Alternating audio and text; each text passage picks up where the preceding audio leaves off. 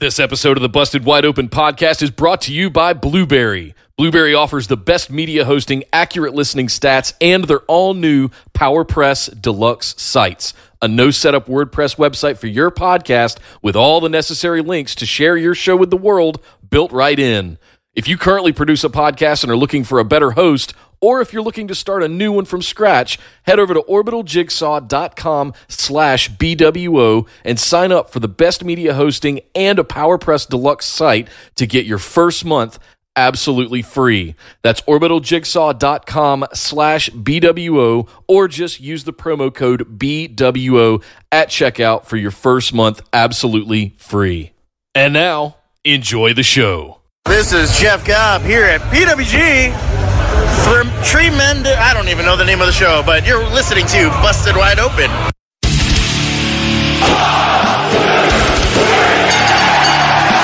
You're listening to the Busted Wide Open podcast, dropping the elbow on the hottest topics in sports entertainment and the world of professional wrestling.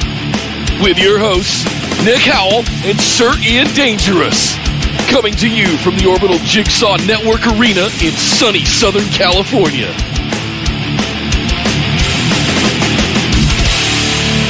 Welcome back to the Busted Wide Open podcast. But if this is your first time joining the show, I'd like to welcome you to episode number 201. My name is Nick Howell. And whether you beer me or chew me like The Miz, I'm officially declaring that henceforth, Dolph Ziggler will be known as that rat bastard. That son of a bitch! I am Sir Ian Dangerous, and welcome to Busted Wide Open, where we will be discussing all kinds of excellent wrestling that happened this week. We had title changes, we had surprise appearances, we had fantastic shows, and we also had Friday Night SmackDown. And we're going to talk about all of it, Nick.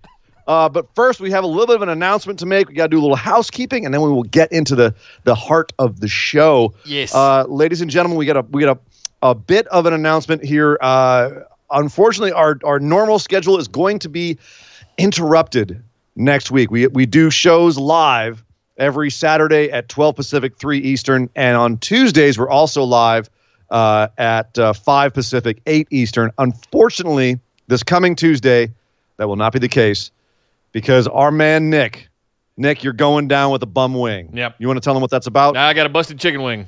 Um, Yeah. Basically, many years of you know sports as a kid just wore on to deterioration, and eventually I had a sort of a partial separation last Memorial Day, and I struggled through it the last eight or nine months, and just got to a point where I couldn't do it anymore. So, got to get her fixed. The good news is we're getting her fixed.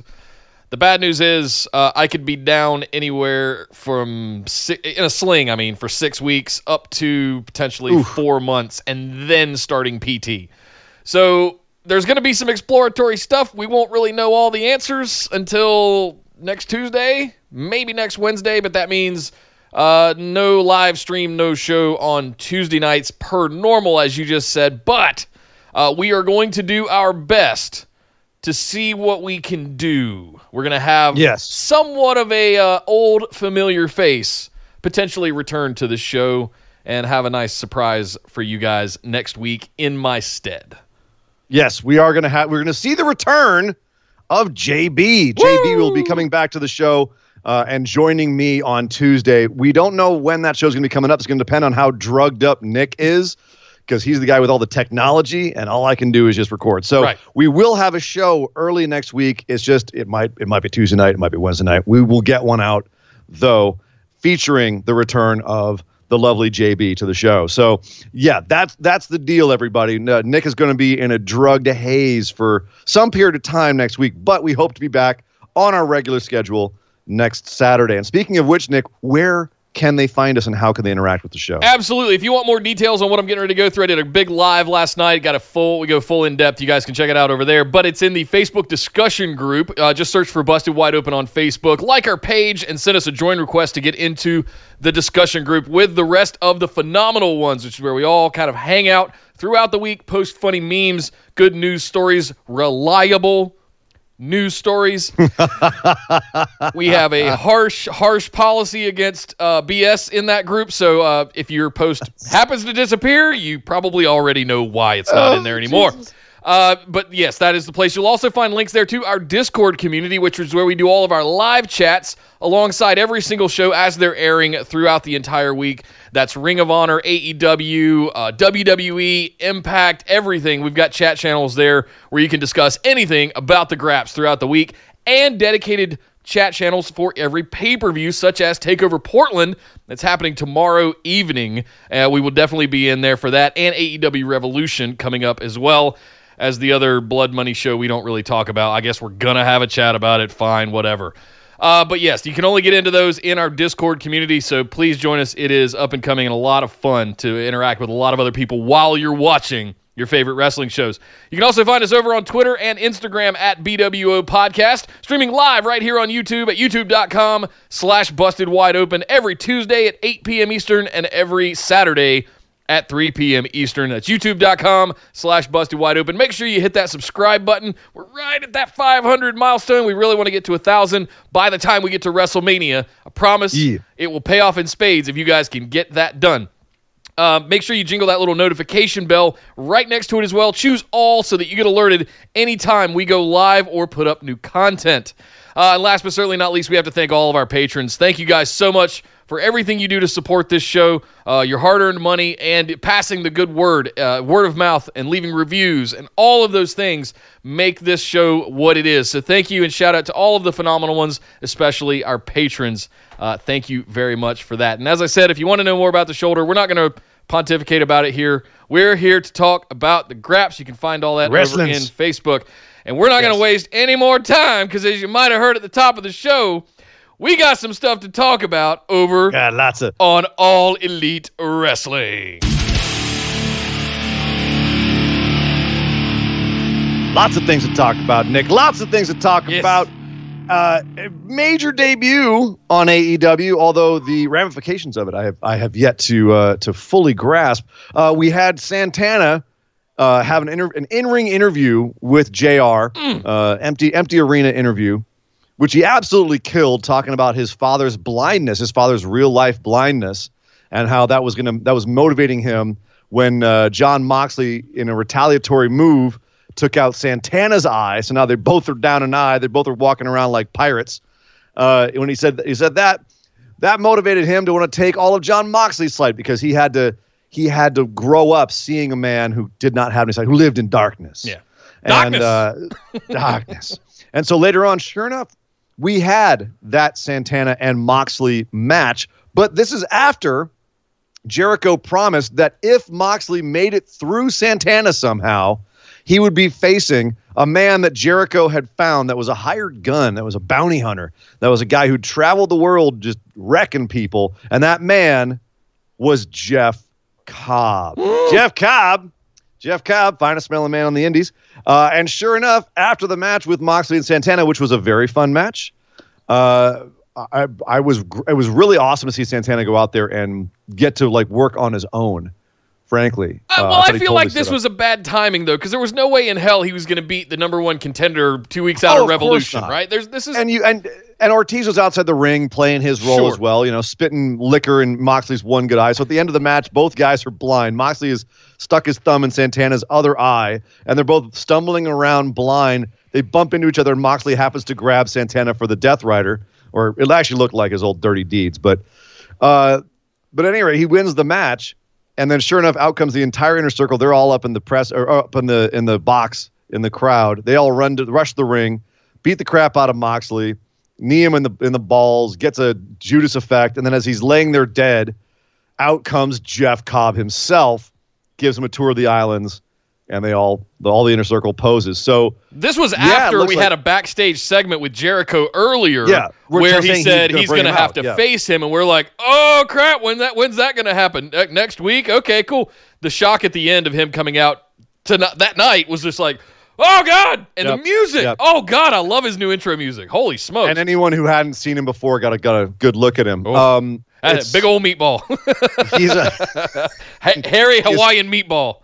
yeah. His old his old gimmick was Mr. Athletic, and it's no joke. The dude is unreal. He'll he'll do standing moonsaults. Uh, that guy, Yep. just for Why no, not? for no reason, just right there Sure. Yep.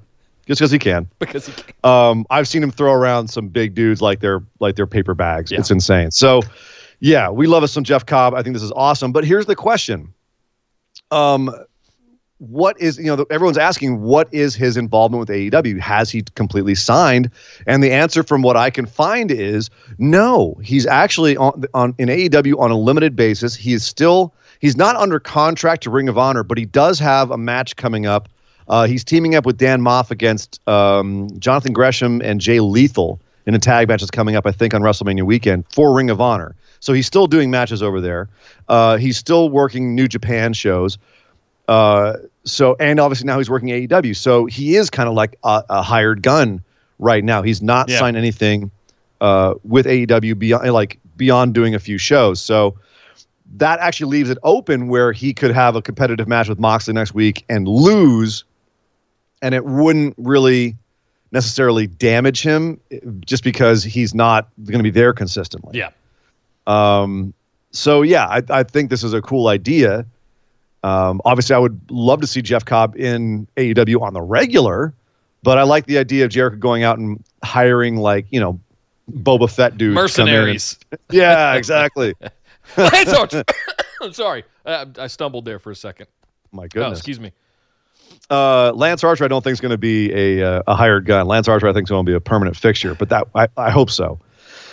So, uh, yeah, I mean, are you okay with Mox- with uh, Moxley beating him next week, or do you want to see Jeff Cobb like like just tear Mox apart. I mean, they they had some meh kind of matches in the G1. Like their their two matches that they had last summer was like, eh, it was okay. Cobb Cobb did kind of underperform in the G1. Yeah. Um. So I'm not I really sure what to expect. Like we want to push... him versus Ishii was fantastic. It was. Uh, it was. But he but overall he did he did underwhelm people. I think uh, a little bit. Even though he had completely solid matches, they were everyone was expecting him to be like lights out, and it and it wasn't. Sadly, no, he was too busy filling um, Goto's shoes of eating all the pins. Uh, but no, no, that might be it. while Goto was winning, actually winning for once. Um, my concern with Jeff Cobb here is that he becomes just he, he becomes just that other mid carder beast that goes out there and put ends up putting other guys over. Um, and I, I don't want that for Cobb. I want him to have a legit some legit time. But I, I he's pulling a bit of a Marty Scurll here in the sense that he's, he just wants to work everywhere, and I can't be mad at that. You got to respect the hustle of flying all over the place all the time, constantly being in different promotions, different feuds, different stories, and just performing at the level that he does every time.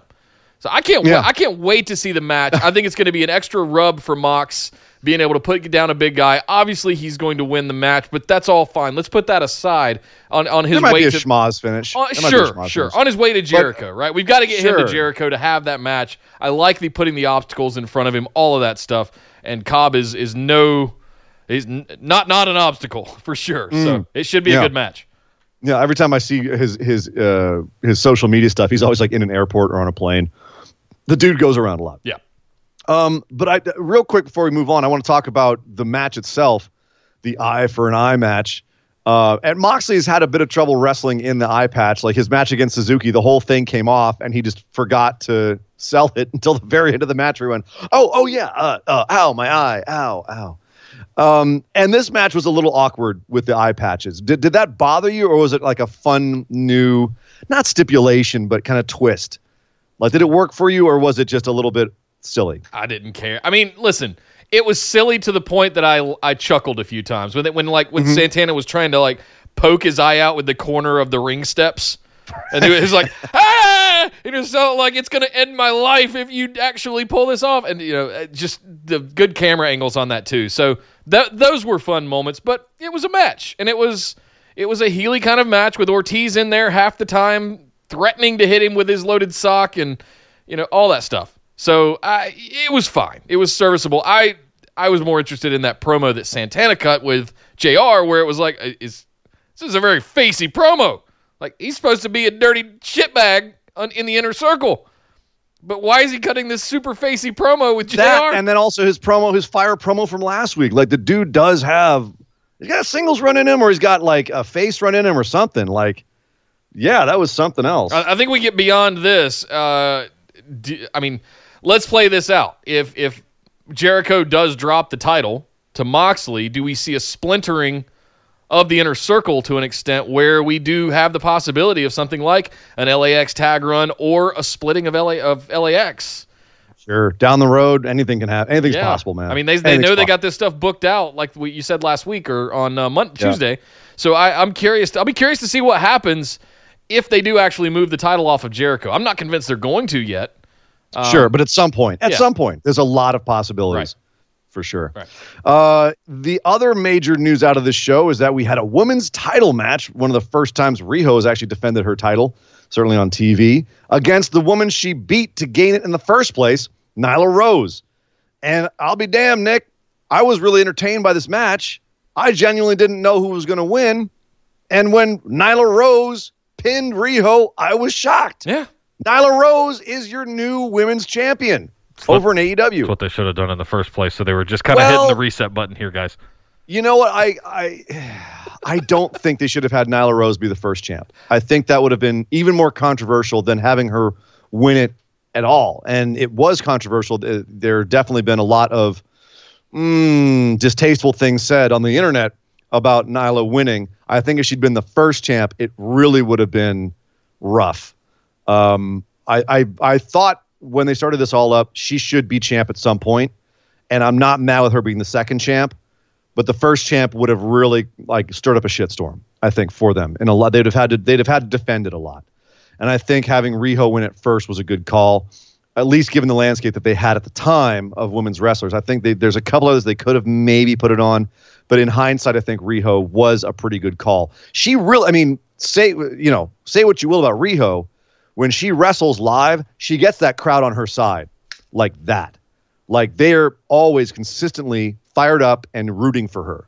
Even in this match, like with people kind of souring on her a little bit and being like, oh, she's never on TV, she never defends, not a great champ. They were still rooting for her in this match.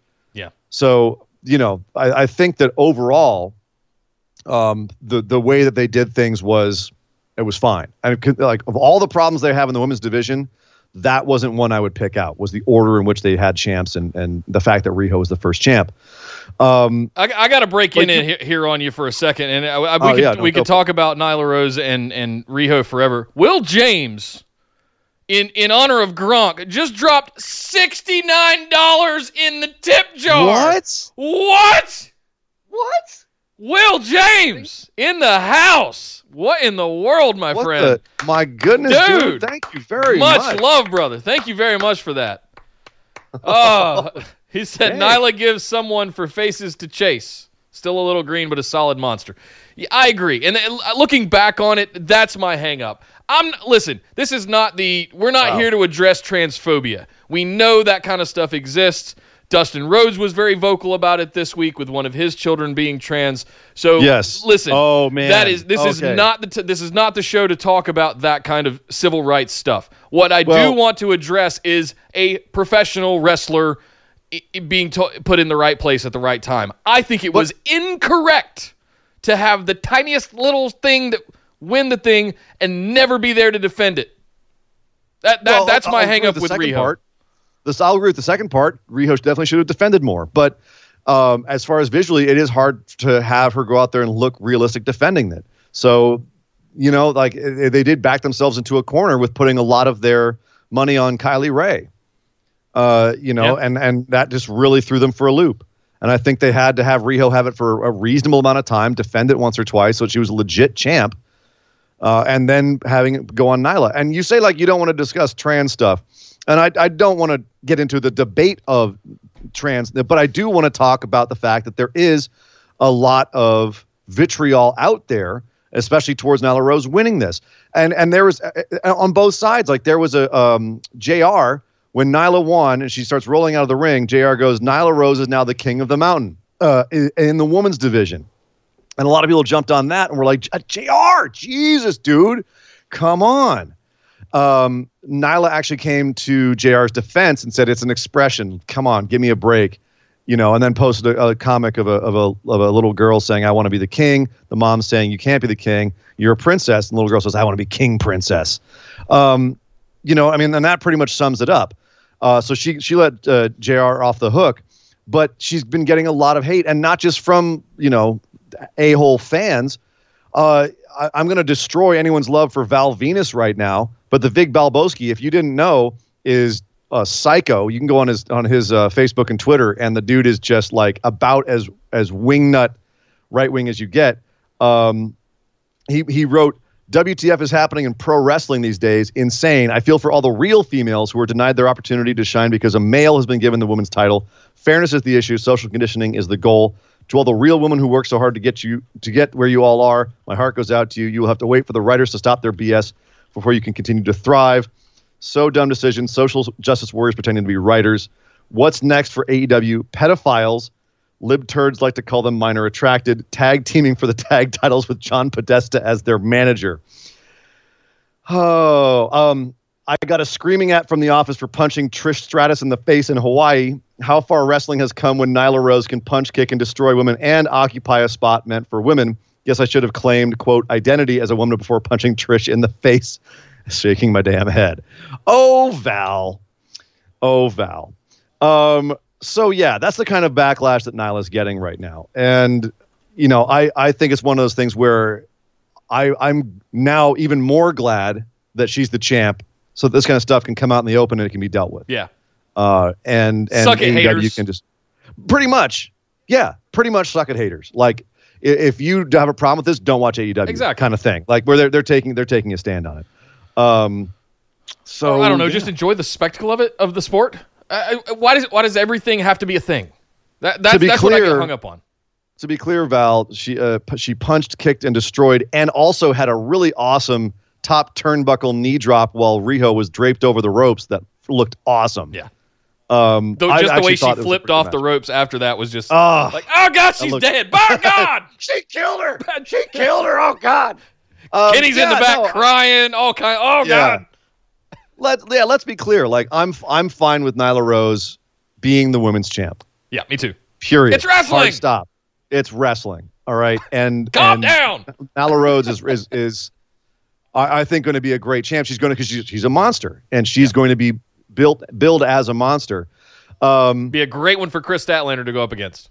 I actually had a so I had an old. Uh, this was all going on in my bars. It does every Wednesday. We got AEW on, and I had an older gentleman who obviously didn't watch a whole lot of wrestling. Yep. Uh, there in the front, and um, you know it, it came out at some point during the match that that Nyla was trans, and so we had a lot of people who were very invested in the match all of a sudden.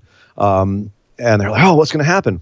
And this guy was sitting there going, "Wait a minute, that's it. She used to be a man." I'm like, "Yes, yes, sir." She's like, "What? Isn't that isn't that illegal? Isn't that you can't really do that? I'm like, well, no, you, you know, explained everything to him, and I, and at the end, I was like, you know, it's one thing in MMA where like you could actually hurt somebody. It's another thing. It's just wrestling. This is wrestling. All right, like they're out there having a theatrical experience for everybody, Yeah. and it's just, and frankly, they're doing a very good job at it. So, That whole part I said I about we're not going to talk about civil rights and trans. Just forget that. That's oh we well, just yeah, well, here we are. Sorry, we did. You did. You didn't. I did. So my fault. My fault. Anyway, uh, okay. The last question, then we'll get out of here. Uh, um, the do you think that given their uh, so far what six months now of being uh, on air, that this is going to be something where they do a good job of treating this just straightforward as a women's title and a, and a, and, a women's champion, and not get into the kind of tokenism we see in? WWE. I mean, she's she's the beast. She, literally, that's her nickname. So she's now the dragon to slay in the women's division. What's the thing we've complained about for the most well, most of us have complained about is that we don't really find a way to get behind these tiny little Joshi wrestlers. And now we actually have some beef in the ring, some beast. You know, now there's a dragon to slay. Now there's someone for Shanna and uh, Kris Statlander.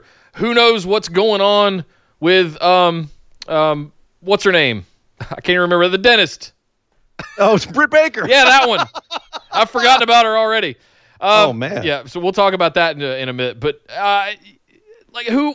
There's believable champion. The funny thing is, is that little women's title, the belt itself, looks Oh, so know. big with Riho. It looks so tiny in, It in looked Nyla's normal in hands. Riho, but Riho's like the size of a child, right. and the belt is for a child. Yeah, they got to do something with that belt. Let's It's- let's that's- legitimize that. If you're gonna have that giant twenty pound of gold AEW championship You're right. around little Jericho, you gotta have. Let's legitimize the title a sense a little bit. You know, little, little Jericho. Yeah. You could bench press you. whatever. Uh, Not with that yeah, Kate no, I- Den chest he couldn't. Agreed. They, they they only have some things to, to work on there, Yeah. but uh, but yeah, big big movements over in AEW in the women's division. I think that could actually be really good for the women's division as a whole. Me so too. I'm, I I thought that was the right decision. Yep. Um, but what's getting weird now is the tag division. Uh, Hangman Page and Kenny Omega are still very over. They defended their championship against SCU. And they won clean. Great match. Uh, very exciting to open up the show. Well, it wasn't clean. I saw was some Healy clean. shit coming out of SCU. Well, they had to be heel. Hangman, they're, Hangman's the face right now. They're you know, and they, they did a good job explaining it too. Where JR said, "Oh, they're they're, you know, kind of doing everything that they can to win their titles back." It was it was just working heel for the match. It wasn't like they were doing a big old heel turn. Right. You know what I mean? Right. Let's be clear. Um, but the end of this was interesting. Where at the uh, you had Dark Order come out to get an SCU's face, and then pretty much every tag team on the roster, Best Friends and uh, Hybrid Two, and and uh, who else? Uh, Young Bucks, of course, eventually. Butcher and Blade. They all came out to the ring. We had a big old tag team scrum because next week we're having a battle royale. Oh, sorry. Uh, next week?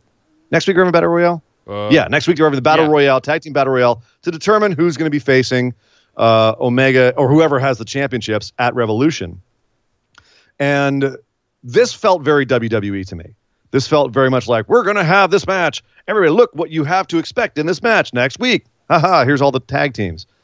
Did it, did it work for you though? Like, was it fun for you, or did it, did it seem cheap? Remember two weeks ago when they opened the show hot with that four way tag team match and everybody was just no interest or nothing, just bang straight into it. Yeah, that was a just- match. Oh my god, it was a spectacle. But yeah, determining Right. a number one contender, you, you get you know you, just- you know how much I like or I, I despise four ways and five ways and things like that for championships. But I think it's brilliant to do it for number one contenderships. Let's see who can come out on top. Speaking of King of the Mountain, let's play a little game of King of the Hill. Who can come out on top, and then you get a chance at the champions at pay per view. Right. Booking 101, right? That, I, I like this kind of stuff. I do get behind this kind of stuff. And the, because the tag team division in AEW is so stacked, it makes it that much more compelling to me. So, yeah, I'm, I'm a big fan of this. The thing that's surprising me is that the crowd's getting behind Hangman Page in a big way. Big big time. Like, I- The I didn't see that coming. Majorly over. You know, you didn't. I thought this all was a great i- great way to get him over after the kind of lukewarm reception he was getting after that mega push last summer. Well, I, I still felt it was a little bit lukewarm and people just really weren't sure what to do. And we've full on made the switch now where people are tired of him getting bullied for having a beer after his match. Yeah. And uh, you- people chanting and there's signs and Hangman have a beer with me and just He's more over than Omega right Oh now. Oh, my God. By by a good stretch. if I had Like, told you that three years ago that Adam Page would be the one to be more over than Kenny Omega he's gonna coming off of Kenny Omega Okada. on a drunk gimmick, right? He's gonna because he's a. You would have driven to North Carolina and slapped me. You're out of your mind. This is Nick fucking 101. Come on. Yeah, no, no, absolutely. It's it's madness. Um, next week we've got Omega and Page versus the Lucha Brothers, which I, I'm also baffled by. Why aren't the Lucha Brothers in the tag team? Okay, I think I know why. They're not having the Lucha Brothers in the tag team battle royale because it would be hard to have them in there and not win. And Right. I don't. But then why have them go and lose to them? Next week, ah, I don't know. I, I that's one of my big beefs with AEW is their booking of the Lucha Brothers right now. I'm holding out hopes that once we get past this Exalted One Dark Order build stuff that is kind of encircling things right now, that we we see something happen with the Lucha Brothers. I'm still not convinced. Oh no, I'm still not convinced that Oh, no. Pentagon might not might be the he's Exalted One. not. He might be on the list of potentials if I think they're they're they, they they probably have their list of guys they want to be the exalted one, like you know one two three, and they're not. They're like waiting to see if their number one picks are going to work out or not, and if they work out, great. If they don't, all right, we've got some other options, kind of thing. Pentagon's probably pretty far on that list, but he might be on. Sure. it. He might be on I, it. listen, I, after this, uh, we we've after this week, we've been all been talking about Matt Hardy. If we're going to sit here and talk about Matt Hardy, let's talk about guys that are actually in the company and have been around Right. this for some time. I think Pentagon's a higher than likely chance. I you know? think that it's I, this is the thing is I think that's not going to be somebody who's in the company. I mean, unless they're going to like do a massive swerve that makes no sense and it's going to be like Kenny Omega or something like ridiculous, you know, like I I I, I don't see it. Or like Shawn Spears or something like that. you know. Michael, Michael in the chat asked why Pentagon though doesn't strike me as a logical choice. Since when have I ever used logic? Michael, That's that's very true. hashtag WW Logic is right down there with hashtag Nick Logic. So be careful. By the way, a, a quick shout out to Patrick, ten dollars Oh! in the tip jar, dude. he says meant to wish you guys a happy 200 Thank you. episodes. Better late than never. Thank you very much, Patrick Hey, Kennedy. dude, Ten bucks in the you tip very much, man. Thank you, Yeah, sir. brother. Woo! You guys are hot today. Holy smokes! Um, this is awesome. Uh, yeah, no, and Michael Hill actually says Matt Hardy or Chris Daniels. Uh, Chris Daniels is a possibility, but it Yeah. feels to me like he's a red herring. Like it feels too obvious. Like I'm gonna, guys, don't worry. I, uh, I'm gonna go look for their Dark Order and I'm gonna make sure on. they don't interfere with the match. I got this. You know, and I'm going in It- my head. I'm going. Feels like they're here's the fallen angel the we've, we've wanted the whole time. but it feels to me also like they're setting that up so that if everything else falls through, it could be Chris Daniels. Yeah. Do you know what I mean? Yeah. So like a double swerve. So yeah, we, we will see. I think a lot depends on what happens with Matt Hardy if WWE just gives him too damn much money. Listen. because he hasn't he hasn't signed a contract with WWE yet. Right. So he's still we don't know what his deal is. Yeah. So, uh, So look, we, we saw Chris Daniels run after Dark Order. We saw some Healy shit and tactics out of uh, Frank Kazarian and Scorpio Sky. We also saw some miscommunications where they were running into each other and dot, and and the Yeah. wrong. Something's happening with SCU, and there's like, hey, look at the bright shiny thing, Dark Order over here, but SCU, I'm not S- reading that much into. it. I think it's the other I way am. around. I think I I, I think they're making you go bright shiny. Look, no, look at look what's going on with SCU. Something's going on, and you're like, really? Oh, Okay. coming from somewhere else. right. Yep. Potato, Agree to disagree. Uh, Sammy Guevara had a match with uh, hometown boy Dustin Rhodes, who got just a massive ovation there in Austin, Texas. Uh, nice full room too, man. That was a, that was a fun crowd, and this match was fun. Dustin puts down Sammy Guevara though, uh, and afterwards, Dustin and Jake Hager get into it. Uh, he called Jake Hager Jericho's bitch.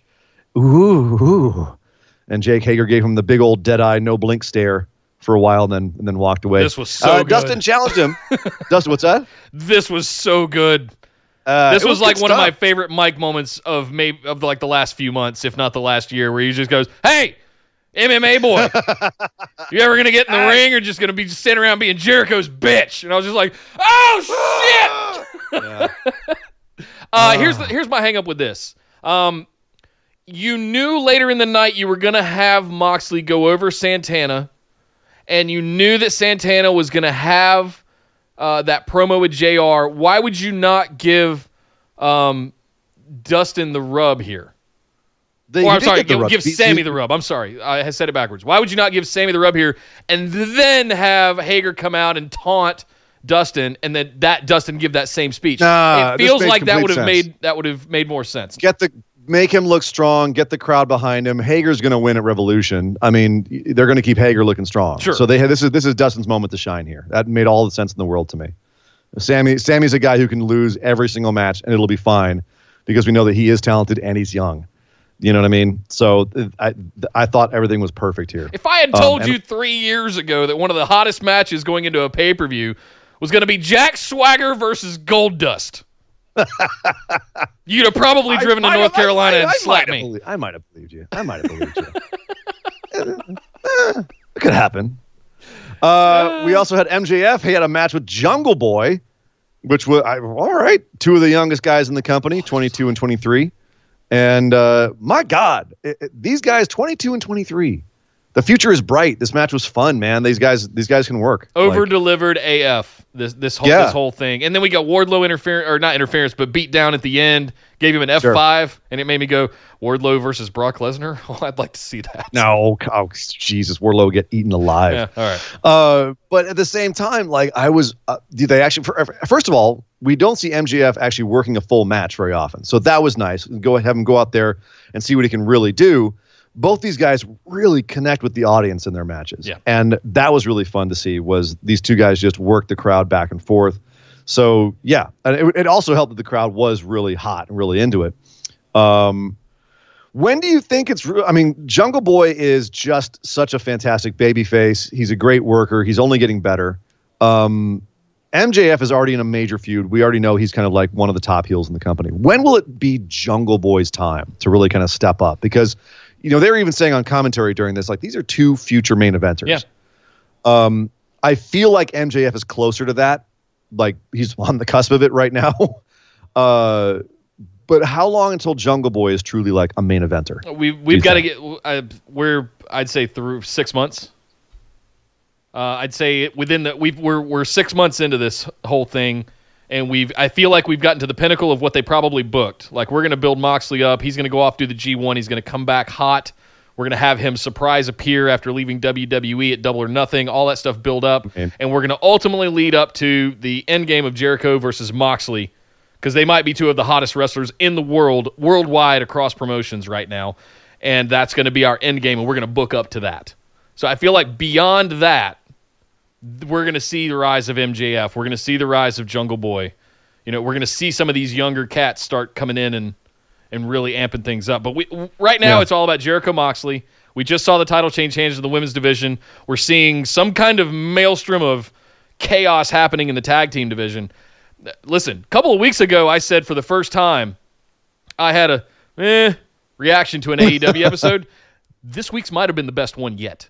It was really good. This was it was very good This top was to bottom. almost flawless. This was Yeah. absolutely fantastic episode this week. yeah. So We even had a great. Uh, uh, uh, first of all, Brandi was actually she salvaged herself on commentary during this match. We also had Britt Baker come out and give a, an awesome heel promo. She's getting better every week. Yeah. I'm going to say it right now. Like we were both very down on her about a month ago. on the cruise, yeah. She's turning it back around. Um, this was a great heel promo. Just had that crowd whipped up. Knew how to throw all of the cheap heat out there, uh, and got it. You know, called them called them chubby Whataburger faces, and then threw the horns down to a Texas audience. Which oh dang girl, you're barely, you're gonna be lucky to get out of Texas alive. You do that.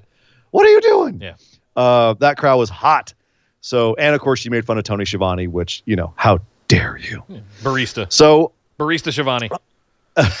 I I gotta say, man, like she's she's coming around. She's turning into a pretty good, just uh, I'll I'll call it an MJF style heel, like just shit eating bastard heel. Um, I I think that's going to serve her very well, given the women's division's a little bit sparse of characters right now. Right.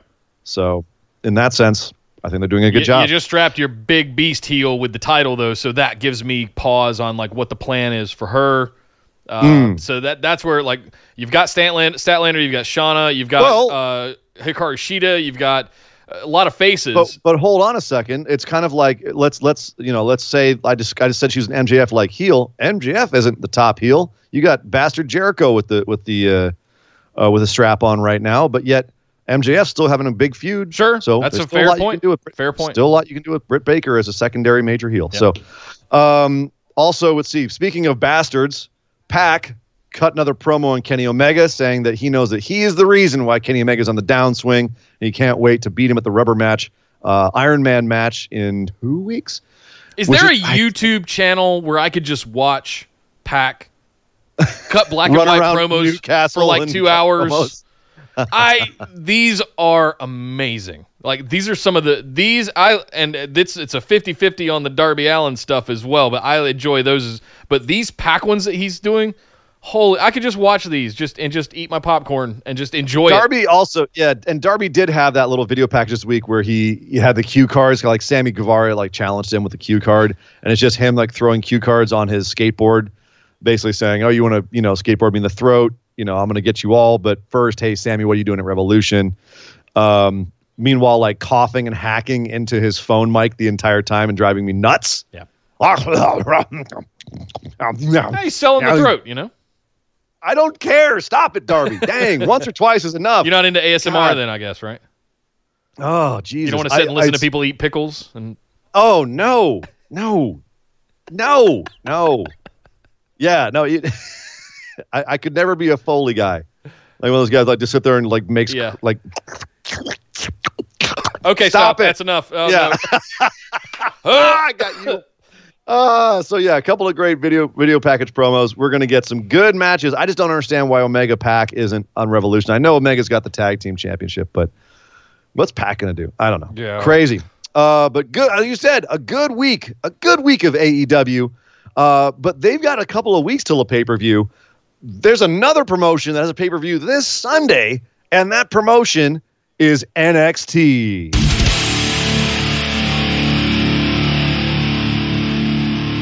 Well, this week's episode of NXT uh, had a couple of bright spots on it, but it felt like I still felt like there was Filler. more to do to get to Portland coming out of it. Like I felt like there was some things left undone that I still wanted to like make me invest in some of these. So let's let's run down the card and talk about the build to each of these and like we'll give our picks and, and stuff Well, like that. it's interesting because it started off with an angle where they don't even have a match. Uh, Like, it was a lot. Like most of the Right. show was setting up for takeover. Sure. Right. Most of the show was just like, you know, someone who's got a match at takeover having a match against someone who doesn't, and it, it didn't really mean a lot. But it started off with an angle where they don't have a match at takeover. That's Roderick Strong and Velveteen Dream. Roderick Strong was very pissed off that the Velveteen Dream put the faces of his wife and child. You mean Velveteen Rick Velveteen Rude? Dream. Velveteen Reed, straight up, straight up Rick Rude, um, including having like the the heart in his butt that said "Call me up, Marina." yeah. Uh, hey. Uh, so yeah, Roderick would not not happy. He's not happy about that. He's not happy about that at all. Uh, and which you know, honestly, uh, uh, yeah, I understand Roderick. That's why Rick Rude used to be a heel. That's some heel stuff right there. Yeah. Uh, but unfortunately, I think Roderick forgot that last week the Undisputed Era terrorized the backstage area, including he gave a big old knee to Bronson Reed, and Bronson Reed didn't like that, and the big man came out to the ring to challenge Roderick Strong. Uh, and they had a little, they had a nice little match, very nice. Got Bronson Reed got some shine, it was good stuff. Uh, but at the end of it, Velveteen Dream tried to tried to turn off the lights, and still didn't distract Roderick enough. So Roderick wins the match, and then Dream pops up on the screen, shows off his pants again, and uh, basically is like, "That's right, Roddy. Don't worry. If, if I take you out the way you took me out, uh, there's going to be someone who'll take care of your wife. You know, me." Uh, so yeah, Roderick pissed off, runs to the back. He he and Dream are uh, are mm, looking like they're going to be heading for. Hey, it's funny because Dream, uh, Roderick was the North American champion. Now it's not even about North American championship. So that's is this. What are they going to do, Nick? I'm sorry, I, I, I'm I'm getting all blah, blah, blah, garbled here because I'm I'm like, what are they going to do with this feud? Does a championship belt have to come back into it? Like, where are they going with this? It's just a grudge feud, but Dream is acting like a heel, but he's the face. Yeah, isn't this It's what a we little ask? convoluted. Isn't this what we ask for all the time? That we can't. We, we want a legitimate feud that doesn't involve a title. Like, why does there always have to be a title circling enough. around something? Like, this is a legit one where those two did battle last year for the North American Championship. In fact, part of completing the Undisputed Era prophecy was Roderick Strong beating Velveteen Dream for the North American Championship. Sure, I yeah. So- I guess I just um, I, I, It's, it's I weird kind- that little like, Velveteen is Dream. That's- Velveteen Rick Rude showed up and he's the one being the heel to the heel Roderick Strong in Undisputed Era, and Right. that's a little weird, sure, but that doesn't Oh, take yeah. anything away from my desire to see these two just have a blood feud. Like, go at Sure. it, Go- tear each other Yeah. apart, as far as I'm concerned. Do you think that Marina should actually get involved? Like, and we should see which side she picks. I Like, mean, unless we want all that main roster shenaniganry that you know. Wendy, you know, that all that stuff to come back, right? or worse, we have like the Marina Velveteen Dream wedding segment, which uh, you know, God help us all. Oh, Um, I will say this: Dream's Twitter game is on another level. If you go on Twitter right now, he's only following one person, Roderick Strong. Marina. Sh- Oh, Marina. Shear. That's brilliant. yeah. Yes. So I don't know if anything here is going to figure into Sunday, but uh, they did it. They just spent a whole segment on it. So I don't know. They also spent a whole segment on uh, Angel Garza having his rematch versus Lio Rush for the cruiserweight number one contendership. I And kind of Lio rolled my up the win. eyes before. I kind of rolled my eyes like, oh, great. Last week when Lio won and got the, the opportunity to go back against Angel Garza. And I'm sitting there going, Garza's been doing all this work on Raw in the in Yeah. Andrade's absence. He's even got Zelina Vega. Like, why is he where he's getting that rub? And then I kind of put it all together and I said, Oh, I get it. He's coming back down with all of that fire from being on the main roster and ha- and kind of rubbing it off onto Lio, right? Lio, absolutely. Oh exactly. my God, this match! Any other any God, guys are any together. Takeover, this could be the main event. It was Yeah. this match was lights freaking out. I, I this was my this was my match of the week, hands down. Wow. Yeah, I loved Dang. this, and I didn't know. I just I like, love these two. Yeah, I love these two guys together. Uh, they're just they're they're amazing. It was fantastic. It's the one match this week I, I rewound and watch it again. like I don't I don't do that a lot, and but I was I like, it. oh my god, so much stuff happened in this match, uh, just from technical wrestling standpoint. Go back and watch it again, and just watch it with a keen eye on the moves they're doing, the counter work that they're doing. Lio countered the the wing clipper into a roll up. Like what? Holy smokes! Yeah, So that insane. that stuff, fantastic. I, I loved this match. I can't rave about it enough. Um, yeah, but the, I guess the, my question now is, okay, Lio went through all this. He's going to be the first major guy to go against Jordan Devlin. Is that a bad look? I mean, uh, you, you don't take it off Devlin this quickly. Put it back on Lio. I don't think. Uh, I don't know. So, I don't, what is it- what is was that just a little bit of an NXT UK Lio? rub temporarily until they can get it back on TV? That's kind of what I'm wondering. Is, is de- I? That's what I think. I, I think Lio could win it Really? back here. Yeah. That seems really short to put it on Jordan. That that little, and then he's losing it in his first major defense. Like, oh, Yeah. that's brutal. Yeah. Yeah. That seems like that seems like bouncing that belt around a lot to me. So I, I think I think this spells disaster for Lio at sacrifice. I'm just saying. Um, It's sac. He's got a 33 and a third chance.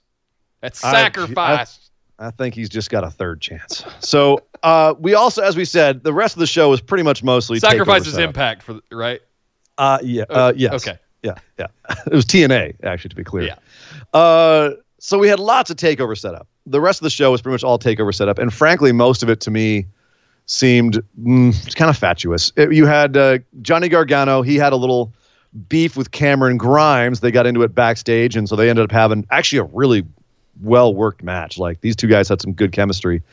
Um, and that was pretty much it. Like this, there wasn't really re- anything about Gargano's match at Takeover against Finn Balor, except kind of showing that Finn's that the that Gargano's a really good worker. Um, there was nothing. There like Finn didn't come out and get in his face. He didn't screw with the match. It was just Johnny Gargano and Cameron Grimes had a match. They had a good match. Johnny won, and then is like, yeah, I'm gonna get Finn at Takeover. Okay, cool. You had Dakota Kai have a match with Candice LeRae. She beats Candice LeRae. Tegan Knox comes out as she's beating down Candice LeRae afterwards, and Tegan Knox chases her off. And hey, they have a match at Takeover. Uh, okay, Fantastic. Hopefully, it's Um, the payoff from what we saw four months ago uh, at Survivor at War Games. So, Yeah. I, please, yes. I, why have we not had that sort of like big time blow off match yet with those two? yeah. Well, I feel I have a feeling they're going to really let them really let them go. Please. That's it. So, they, at least to their credit, they did. The, the finish to all of these segments was a little different. You know, you had Gargano just win clean and basically say, Finn, I'm coming for you. You had Dakota Kai get chased off by Tegan Knox. You had uh, Santana Garrett came out and just got murderized by Bianca Belair. Just, you know, two flips and a KOD and you're done. Just just killed her. I don't what that by the way, what is up with Santana Garrett's ring gear? What with the floofy little white thing? What is Rainbow Brite or whatever they're doing, you know? I don't know what I don't know what she's doing. I don't know what they're doing with her. This was this was, you know, enhancement talent 101 stuff Maybe. here. And I Maybe. I believe she's better than that. I, she's Um, absolutely better than this. I Yeah. just think there's too much going on in the women's division right now for anyone else to step up and have any kind of shine right now. So, you want to be on TV? she's got and you she's got to go get she's murdered. losing she's losing to Zia Lee on on house shows. So I don't know. I don't know. I don't know what they're doing with Santana. But um but then Rhea Ripley came out to get in Bianca's face and Bianca ended up putting her down with a KOD, stands tall to go to takeover. Um so that was a little bit of a different thing.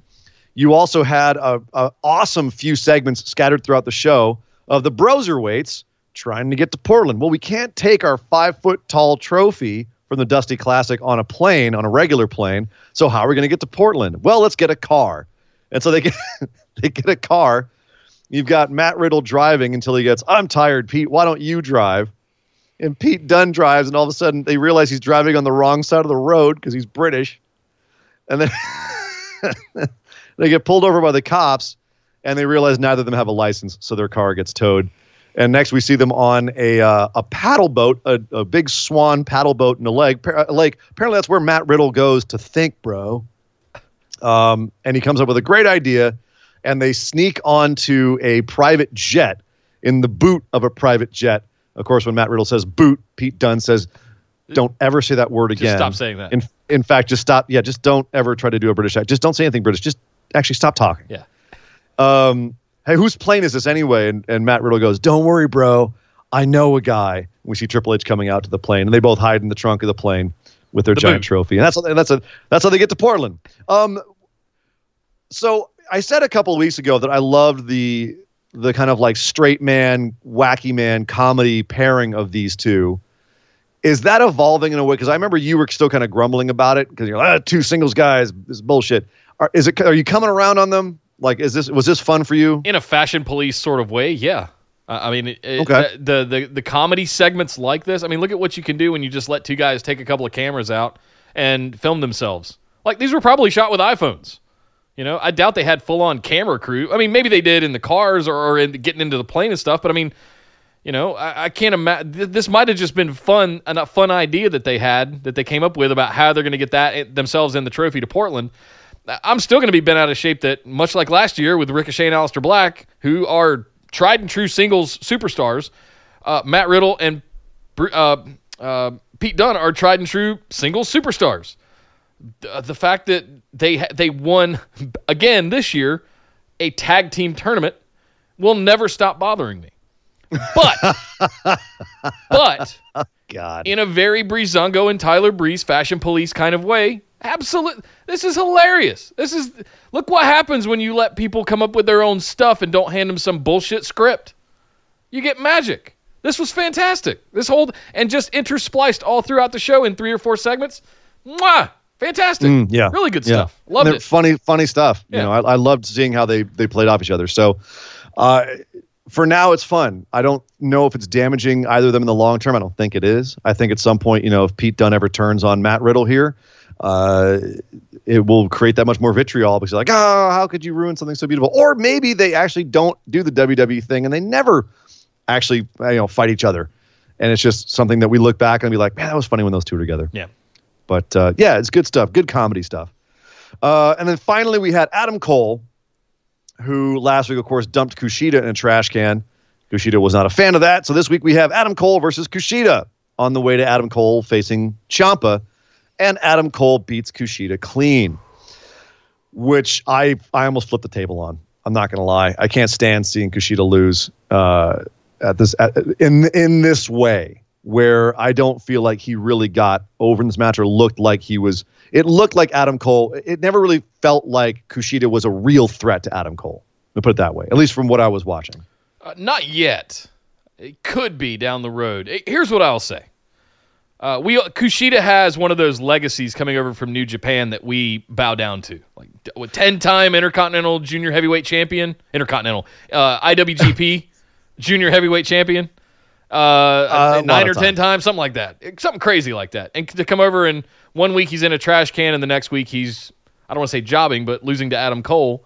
It's Um, not- yeah, it's certainly not jobbing. Like he he had a he had It was a a brilliant competitive match. match, but I don't. I, yeah, of course it is. Kushida's uh, uh, uh, he can work with anybody, but at the same time, like it didn't feel like he was that big of an obstacle for Adam Cole to get through. Do you know what I mean? Here's where I get hung up. They spent so much time and so much effort investing in getting people on board with his debut Yeah, to six months later. Now we're six, eight months later. Now we're just kind of all right. This is one of those pairings, Adam Cole and Kushida. If you gave them a 30, 45 minute match, it would be a oh, match of the Oh, year. It would be. It would. it either- could be. Yeah, it would be one of those matches that would just be absurd. And I, I just I don't know if he's all these promos he's been doing in recent months about he's coming back. He's all about love and family and all of that kind of stuff. Is this is Kushida bringing some of his shine and just putting it on to other superstars now? Is he there to put people over to rocket strap other people, or is he there legitimately to win titles? That's what I don't understand. Why Yeah, is Kushida in NXT? right. And uh, uh, you know, if he's there to put over bigger guys, this didn't feel like that. No. Do you know what I mean? Like it didn't Because Adam feel Cole like. didn't I mean, need it. Well, and also because they haven't done a good enough job of making Kushida feel like a big deal. Right.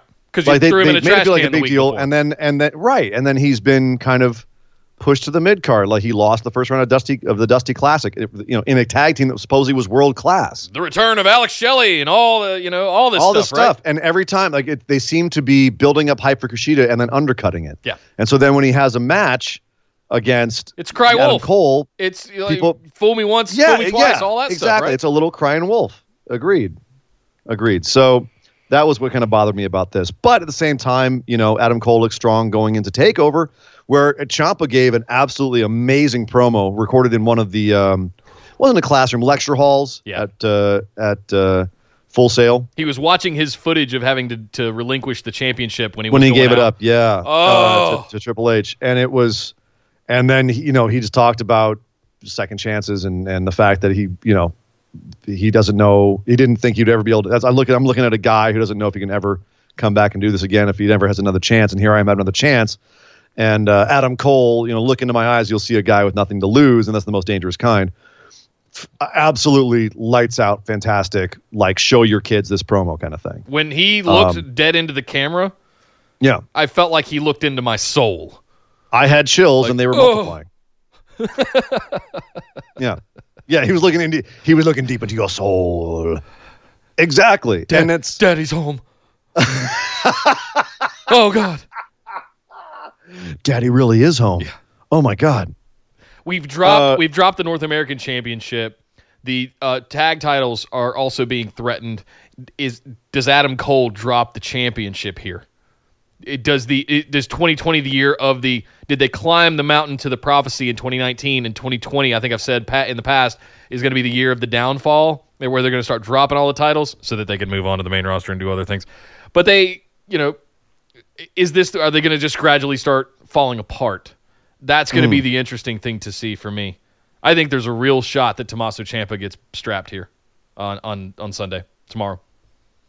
Well, we'll get to that in a second. Yep. Uh, we had one little segment before we get out of NXT here. Robert Stone says they're restarting the Robert Stone brand. Okay. Uh, Didn't you just start two weeks ago? Yeah, you just started, dude. Uh, and apparently, Chelsea Green will be facing off against Kayden Carter again in, in uh, next week. Um, what? What? What is the what is the plan here? What What do you think they're going for? Like, it, say, let's say, let's look at this. Let's say Chelsea Green loses to Kayden Carter again, undercuts the whole angle of Robert Stone brand and Chelsea Green. Like, what? Then we have no idea what they're going for, unless they're making Chelsea Green just like a glorified like like we're making fun of the fact that she always loses and that's just part of her gimmick like that that they're just hapless which is a very short-term gimmick Yeah. if she wins okay she's beaten someone she's already lost to now what she's got to win a, she's got to pile up a few more wins before we believe in her again why have her lose to Kayden in the first place if you're going to start this whole angle i'm very confused about what they're doing here Yeah, I don't I don't know. I have I have really no comment. I mean, I think I made the comparison to Famous B and Sunny Kiss at one point from Lucha Underground. Like I, this Yeah. doesn't even feel that legit or good. You know, at least that was kind of a comedy spoof of a yeah corner auto sales guy. You know, Where's Malcolm Bivens? That's all I gotta say. I yeah. I, I time will tell with this angle.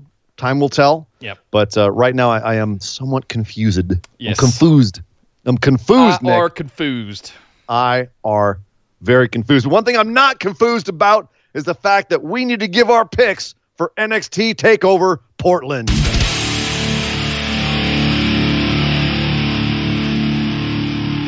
Well, it will start tomorrow night with a 30-minute pre-show at 6:30 Eastern, airtime at 7 Eastern. We will be doing the watch party in the Facebook group for 30 Yes. minutes, and then we will jump over to the Discord live chat channel for Takeover Portland. Make sure you are Yes, signed Daddy. up for both of those things.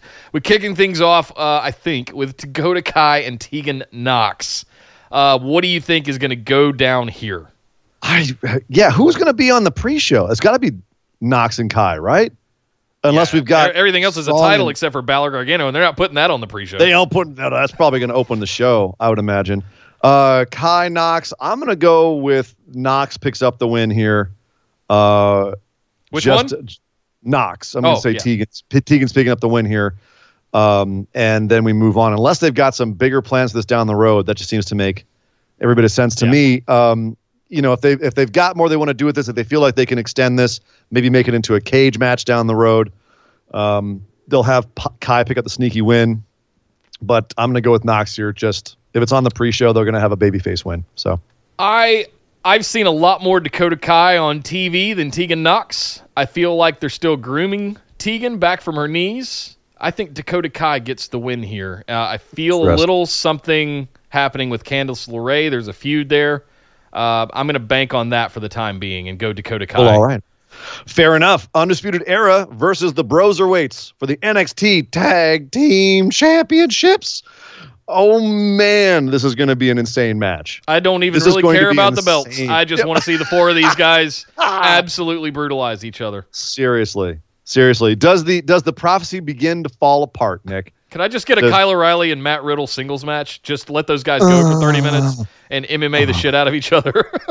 oh my god! Shoot fight between Kyle O'Reilly and Matt Riddle, please. The segments in this when they uh in this when they when it's going to be Matt and and and Kyle in the ring is going to be that's going to be my happy moment of the night. I swear to God. That's our Ah, thwomp moment of the show today. Thump. Thump. The nipples are. Um, I'm gonna go undisputed era retains here because uh, they already got the trophy. Interesting. Interesting. I will then um because this is a coin flip to me. Same. This is a coin flip. Um hmm. it's really tough to call. Do they have Undisputed Era hold till WrestleMania? Uh or do they start this now and they have a whole new set of guys to face Broserweights at WrestleMania? But I don't know who they've have at, at WrestleMania. Do you know what I mean? Like what Yeah. what are they doing for Takeover Tampa for the tag division? Like Ricochet and Aleister Black winning last year made a mess of this whole thing, and I think that was a Yeah. lesson learned, and I don't think they're going to do that again. That's another part of this that I'm thinking Right? about. Yeah. Yeah, it's crazy. Um, I'm gonna, mm, I'll play it safe and say undisputed era here, just because it's it's a coin flip to me. Um, I could see the Broserweights winning, Me too. and I'm gonna, re- I'm gonna regret this next week if they do win. I'll be like, damn it, I knew it. I didn't have enough faith, but I just, I'm gonna be safe. All right. Finn Balor versus Johnny Gargano. Uh, who do you have winning this one? I, I'm getting a little bit into tinfoil hat territory that I'll talk about later, but I think Oh, Finn no. Balor picks up the win here. Absolutely, absolutely, absolutely picks You have here. to legitimize the dude, and Yep. more so, I need Johnny Gargano to be a little down in the dumps for later. Sure, absolutely, and also because Gargano did just have like a really big win over uh, Cameron Grimes, Yep. so he's coming in this looking hot. So I, I think they've established Gargano can win. We know Gargano's good. He can also eat a pin, and he'll be just fine. As you said, Nick, it's part of his character. It's great, Oh, anonymous, whoever you are, tipped eighteen dollars in the tip jar. dude. Thank you. Whoever that got a jump, but DC defenders are up eighteen to nothing. End of third quarter. Have a great weekend, guys. Oh, thank you, brother. Thank you very much for the tip. Thank uh, you. Whoever you are. Oh, that was Abraham. Apparently, you you showed Oh, up as dude. anonymous, Abraham. Thank you, sir. Thank I you very much, Mr. Castillo. Thank as you, sir. always. Thank you, very, sir. very very much. Very generous. Um, all right, let's see. what were Moving we talking about? I. I was distracted by, by by wonderful things. Uh, Keith Lee versus Dominic Dijakovic. Gesundheit. Keith Lee versus Dominic Dijak it's Dijak. For the North Nice. American Championship. Uh, man, slobber knocker. Um, I actually saw Sasha Banks get interviewed about Takeover, give her picks, and she said she's picking Keith Lee because she couldn't pronounce the other guy's name. Right. It should just be Dijak. Damn. It's always Yeah. been Dijak. Seriously, like I don't know. It's not like what- PWG has some trademark on it or anything. It, call him Dijak, for God's Oh, sakes. Dijak. You want to shorten people's names and drop shit all the time? This is the one guy that would make effing sense. Maybe that was the idea, though. Like they made it really long because they knew, like, if they called him Right. Jack, Vince soon would be as he like, gets he's to the just- main roster. Die. We're just gonna call him Die. They're, they're saving So it for the main Vince- roster when he gets called up. It'll just Die Jack. We'll be like, oh my God, Wait yes. Wait a minute, pal. Why don't you just call him Die Jack? That's a great idea, Yeah, Vince. Good know, idea, boss. idea. Oh, it's Yeah. a brilliant idea, Vince. Let's do that, Vince. I know, pal. I'm a genius. I'm a genius. Uh, so Keith Lee versus Dominic. Keith Lee retains in a Okay. baller match between Yeah. these two absolute legends. there's gonna be mad. There's gonna be madness. Yeah. Uh, they're really gonna let them go here. Like I, I know, you know, they have had a lot of great matches so far. They have been saving stuff. for when they get to do it on a pay per view. They've been saving stuff y'all ain't seen yet. It's going to be insane. Uh, Bianca Belair versus Rhea Ripley for the NXT Women's Championship. Is this one in any doubt for you, Nick? No, Rhea Ripley. Okay. There is a small kernel in the back of my head that oh, says, stop it. could they make this a triple threat at WrestleMania? Could Bianca win here and throw us all into turmoil? No. There is that small little piece of doubt, but it's a small piece of doubt, and I'm still going to pick Rhea Ripley for the win here. The Charlotte So- thing was a bit of a hot shot that inter- that girl interrupted this whole Bianca Belair Rhea Ripley thing, and it's unfortunate because if it was anybody else than other than Charlotte Flair, it probably would have ended up the way you just described. But it ain't happening.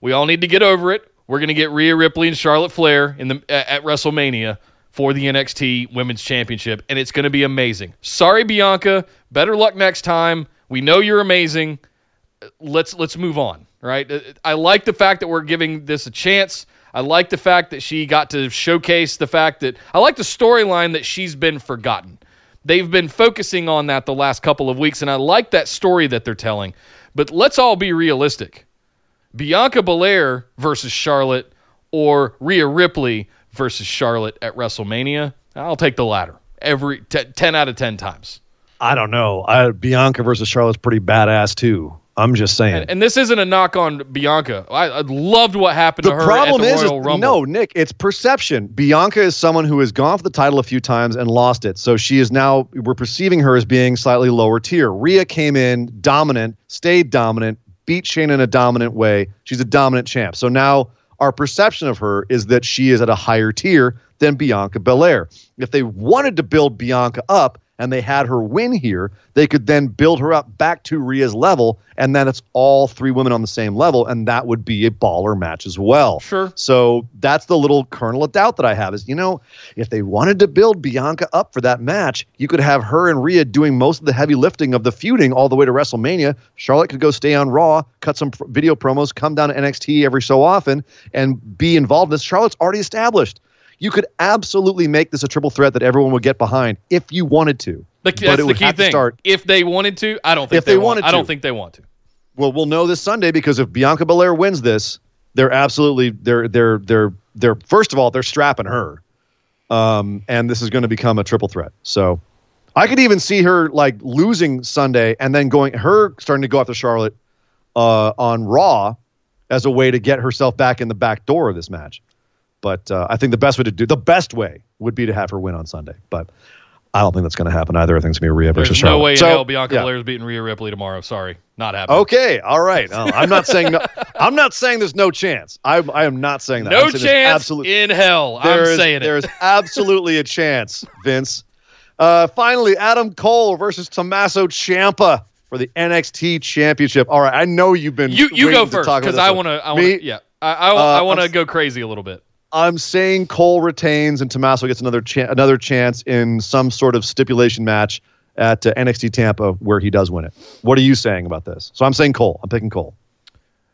When Tommaso went out with his neck injury, we were on the precipice of getting Cole Gargano at WrestleMania. Right? Yes. Here's what I'm thinking Gargano is going to Oh, take no. a brutal loss to Finn Balor. He's going to be a little down in the dumps. And Tommaso Ciampa is going to beat Adam Cole for the NXT championship. Gargano Hmm. is going to come congratulate him. Tommaso Ciampa is going to turn on him again and beat You the don't absolute think that- shit you out of him. And we're gonna st- we're gonna slip right back into that program where we were going into WrestleMania, and we're gonna get what we all wanted. You don't think Gargano's going to turn on Ciampa? they're going to invert it? That's that's possible.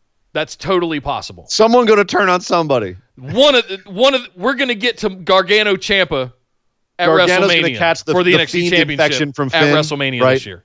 Because Finn got infected by the fiend, so now he's going to pass it on to Johnny Gargano. Oh and Johnny God! going to yeah. turn. And Now you're talking. Get it? You're living in Nick's head now. I've been infected by Nick booking. Uh, I caught the Nick booking bug. Oh, kill me.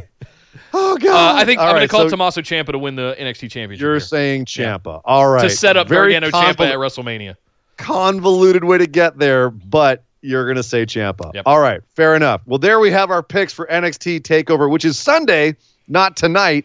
Uh, uh, to keep in mind, everyone who's used to watching takeovers on Saturday night, it is not tonight. It is tomorrow. It's Sunday night, which threw me for a loop. I thought it was Saturday, but yes. So stay tuned for NXT Takeover tomorrow.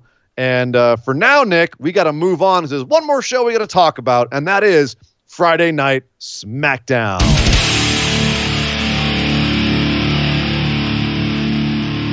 Are you ready? No, stop that. I get. Are I you have it stuck in ready for head. a good Oh, time? son of a bitch. I, wi- I, I, I wish they would give me a good time because it's it's it's been a few weeks. I found it ironic and telling that the show started and only half went off. Like it was just the left side of the stage that went off. Because this felt like half. Kind of a show. metaphor for SmackDown over the last month oh or so, my right? God, they were killing me this week, killing me. Let's start off with one uh, with with this, an angle on the show that I know you're going to be frothing at the mouth about, Nick. Miz and Morrison are announced to face Roman Reigns and a partner of his choosing in the main event of the show. Uh, this kind of got built up during the show, but it's pretty much just it just happened. It just happened. There's no reason why the number one contenders for the tag team belts should be facing off against Roman Reigns and Rando, but apparently they just did it.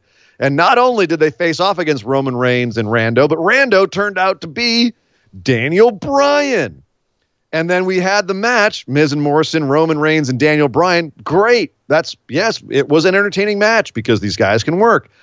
But then Roman Reigns spears the crap out of Miz. First of all, he misses him by like four feet with a Superman punch. Then he spears him one, two, three. Roman Reigns and Daniel Bryan beat the number one contenders for the tag team championships. Does this mean they're now the number one contenders? Because otherwise, why the hell do this, Nick? I- I feel why.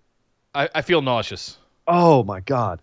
Like this this this made me ill last night. Like I I I was I so I I missed I was busy setting up I've got a lot of like to-dos before I go into surgery and become disabled for 6 plus weeks. So I was busy like setting up some studio stuff uh, Yeah. last night and I watched later from DVR um, and I actually it took me about 4 hours to watch 2 hours worth of programming because I kept I would rather watch other YouTube videos like I don't know killing Damn. ant hills or removing a yellow jacket nest or some crazy crap like that than watch this stuff. So I finally got to the the main event at about one o'clock in the morning. And I was like, oh, okay, well, you know, yeah, Miz and Morrison and Roman Reigns and somebody, this could be interesting.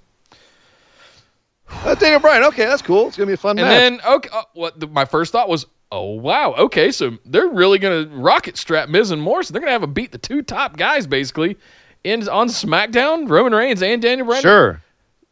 Nope. You, and you could and you could have you could have had them win in a Weasley fashion. It wouldn't have hurt anybody. Like Corbin, Corbin was so Corbin apparently was banned from competing, but he bought a he bought a ticket. I'm throwing the quotes up here. He bought a ticket, so he was in the crowd with his with his cape and his hat and his crown and his scepter. And he's in the crowd watching the match. We keep cutting to him. You could have had Corbin interfere at the end and cost him the match. No, Roman wins clean, and then Corbin comes in, beats him up, and goes to the top of the stage. And for some reason, even though he's not supposed to be there, he's going to be fined if he's there. His throne is up on the top of the stage. What? What? Oh, God. This goes beyond hashtag WWE logic in a sarcastic way. This is just straight on stupid. This was This was just- this was stupid. It was just straight on stupid. And I, I don't was, really have any way to someone excuse it. backstage has a hard on for one Roman Reigns and Daniel Bryan, and But that's, that's- all this is. that's fine. You can have that, but just uh, this this was something where I, I felt like it. No one really thought about the ramifications of this booking. Agreed. You know what I mean? Like there was agree. easy. There's easy fixes to this all over the place, and that's what's frustrating. Um, You know, it's it's one thing to bitch about the WWE product. It's another thing to see something where the the fix to it is just glaringly obvious right there, and I don't understand why they didn't do that. You know, And if this you're was your trying to main build event. Like this wasn't like some yeah, middle of the show sort of thing that where it should have been. This was your main event.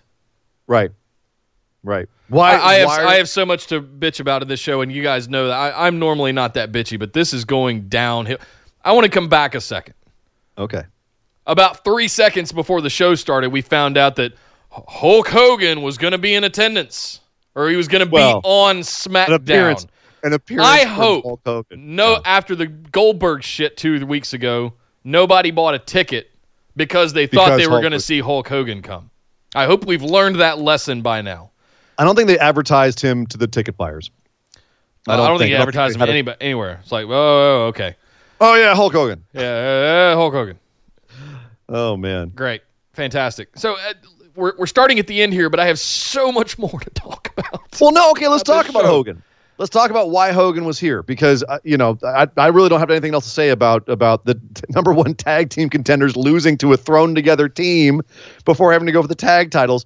That all was that all just makes no sense and blah terrible. Uh, Not to mention, you had your number one contenders for the tag team championships lose. That's what I'm saying. They lost clean as a whistle. Clean as a whistle. Just terrible. Awful. The Fiend was there. Well, not the Fiend, but the uh, Hulk Hogan was there to talk about how strong Goldberg is. Put over Goldberg. I felt Goldberg. I walked in with the title and I walked out and I didn't have the title anymore.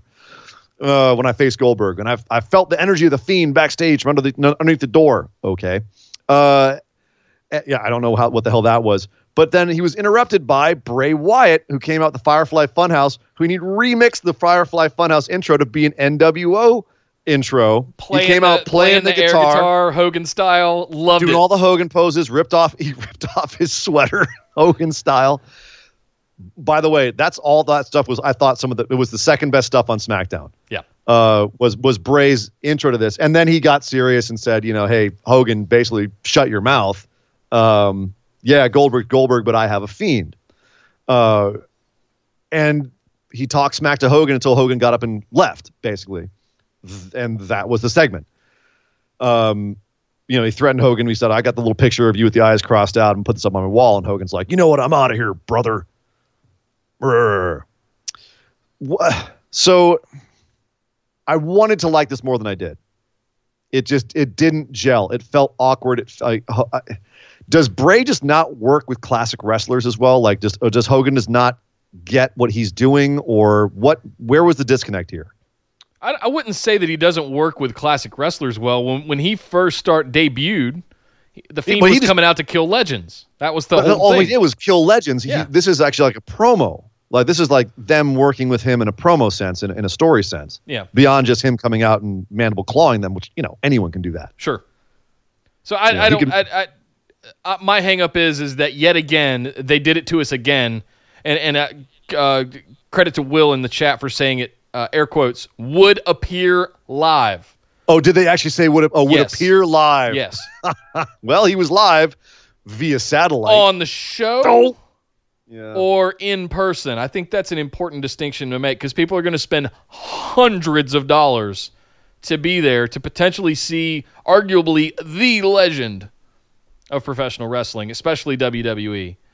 Uh, it- it- you know, regardless of the, the troubled history and all of that kind of stuff, uh, people are going to show up to see Hulk Hogan in person.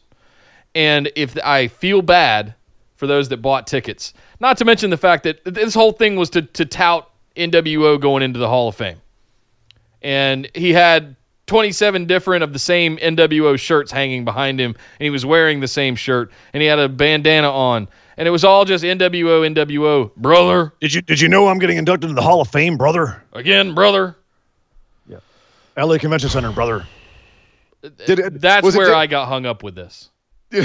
okay, so I had a weird moment where Hulk Hogan's talking to a supernatural guy, and I flash back to the Dungeon of Doom. Oh, God. I've never been here before.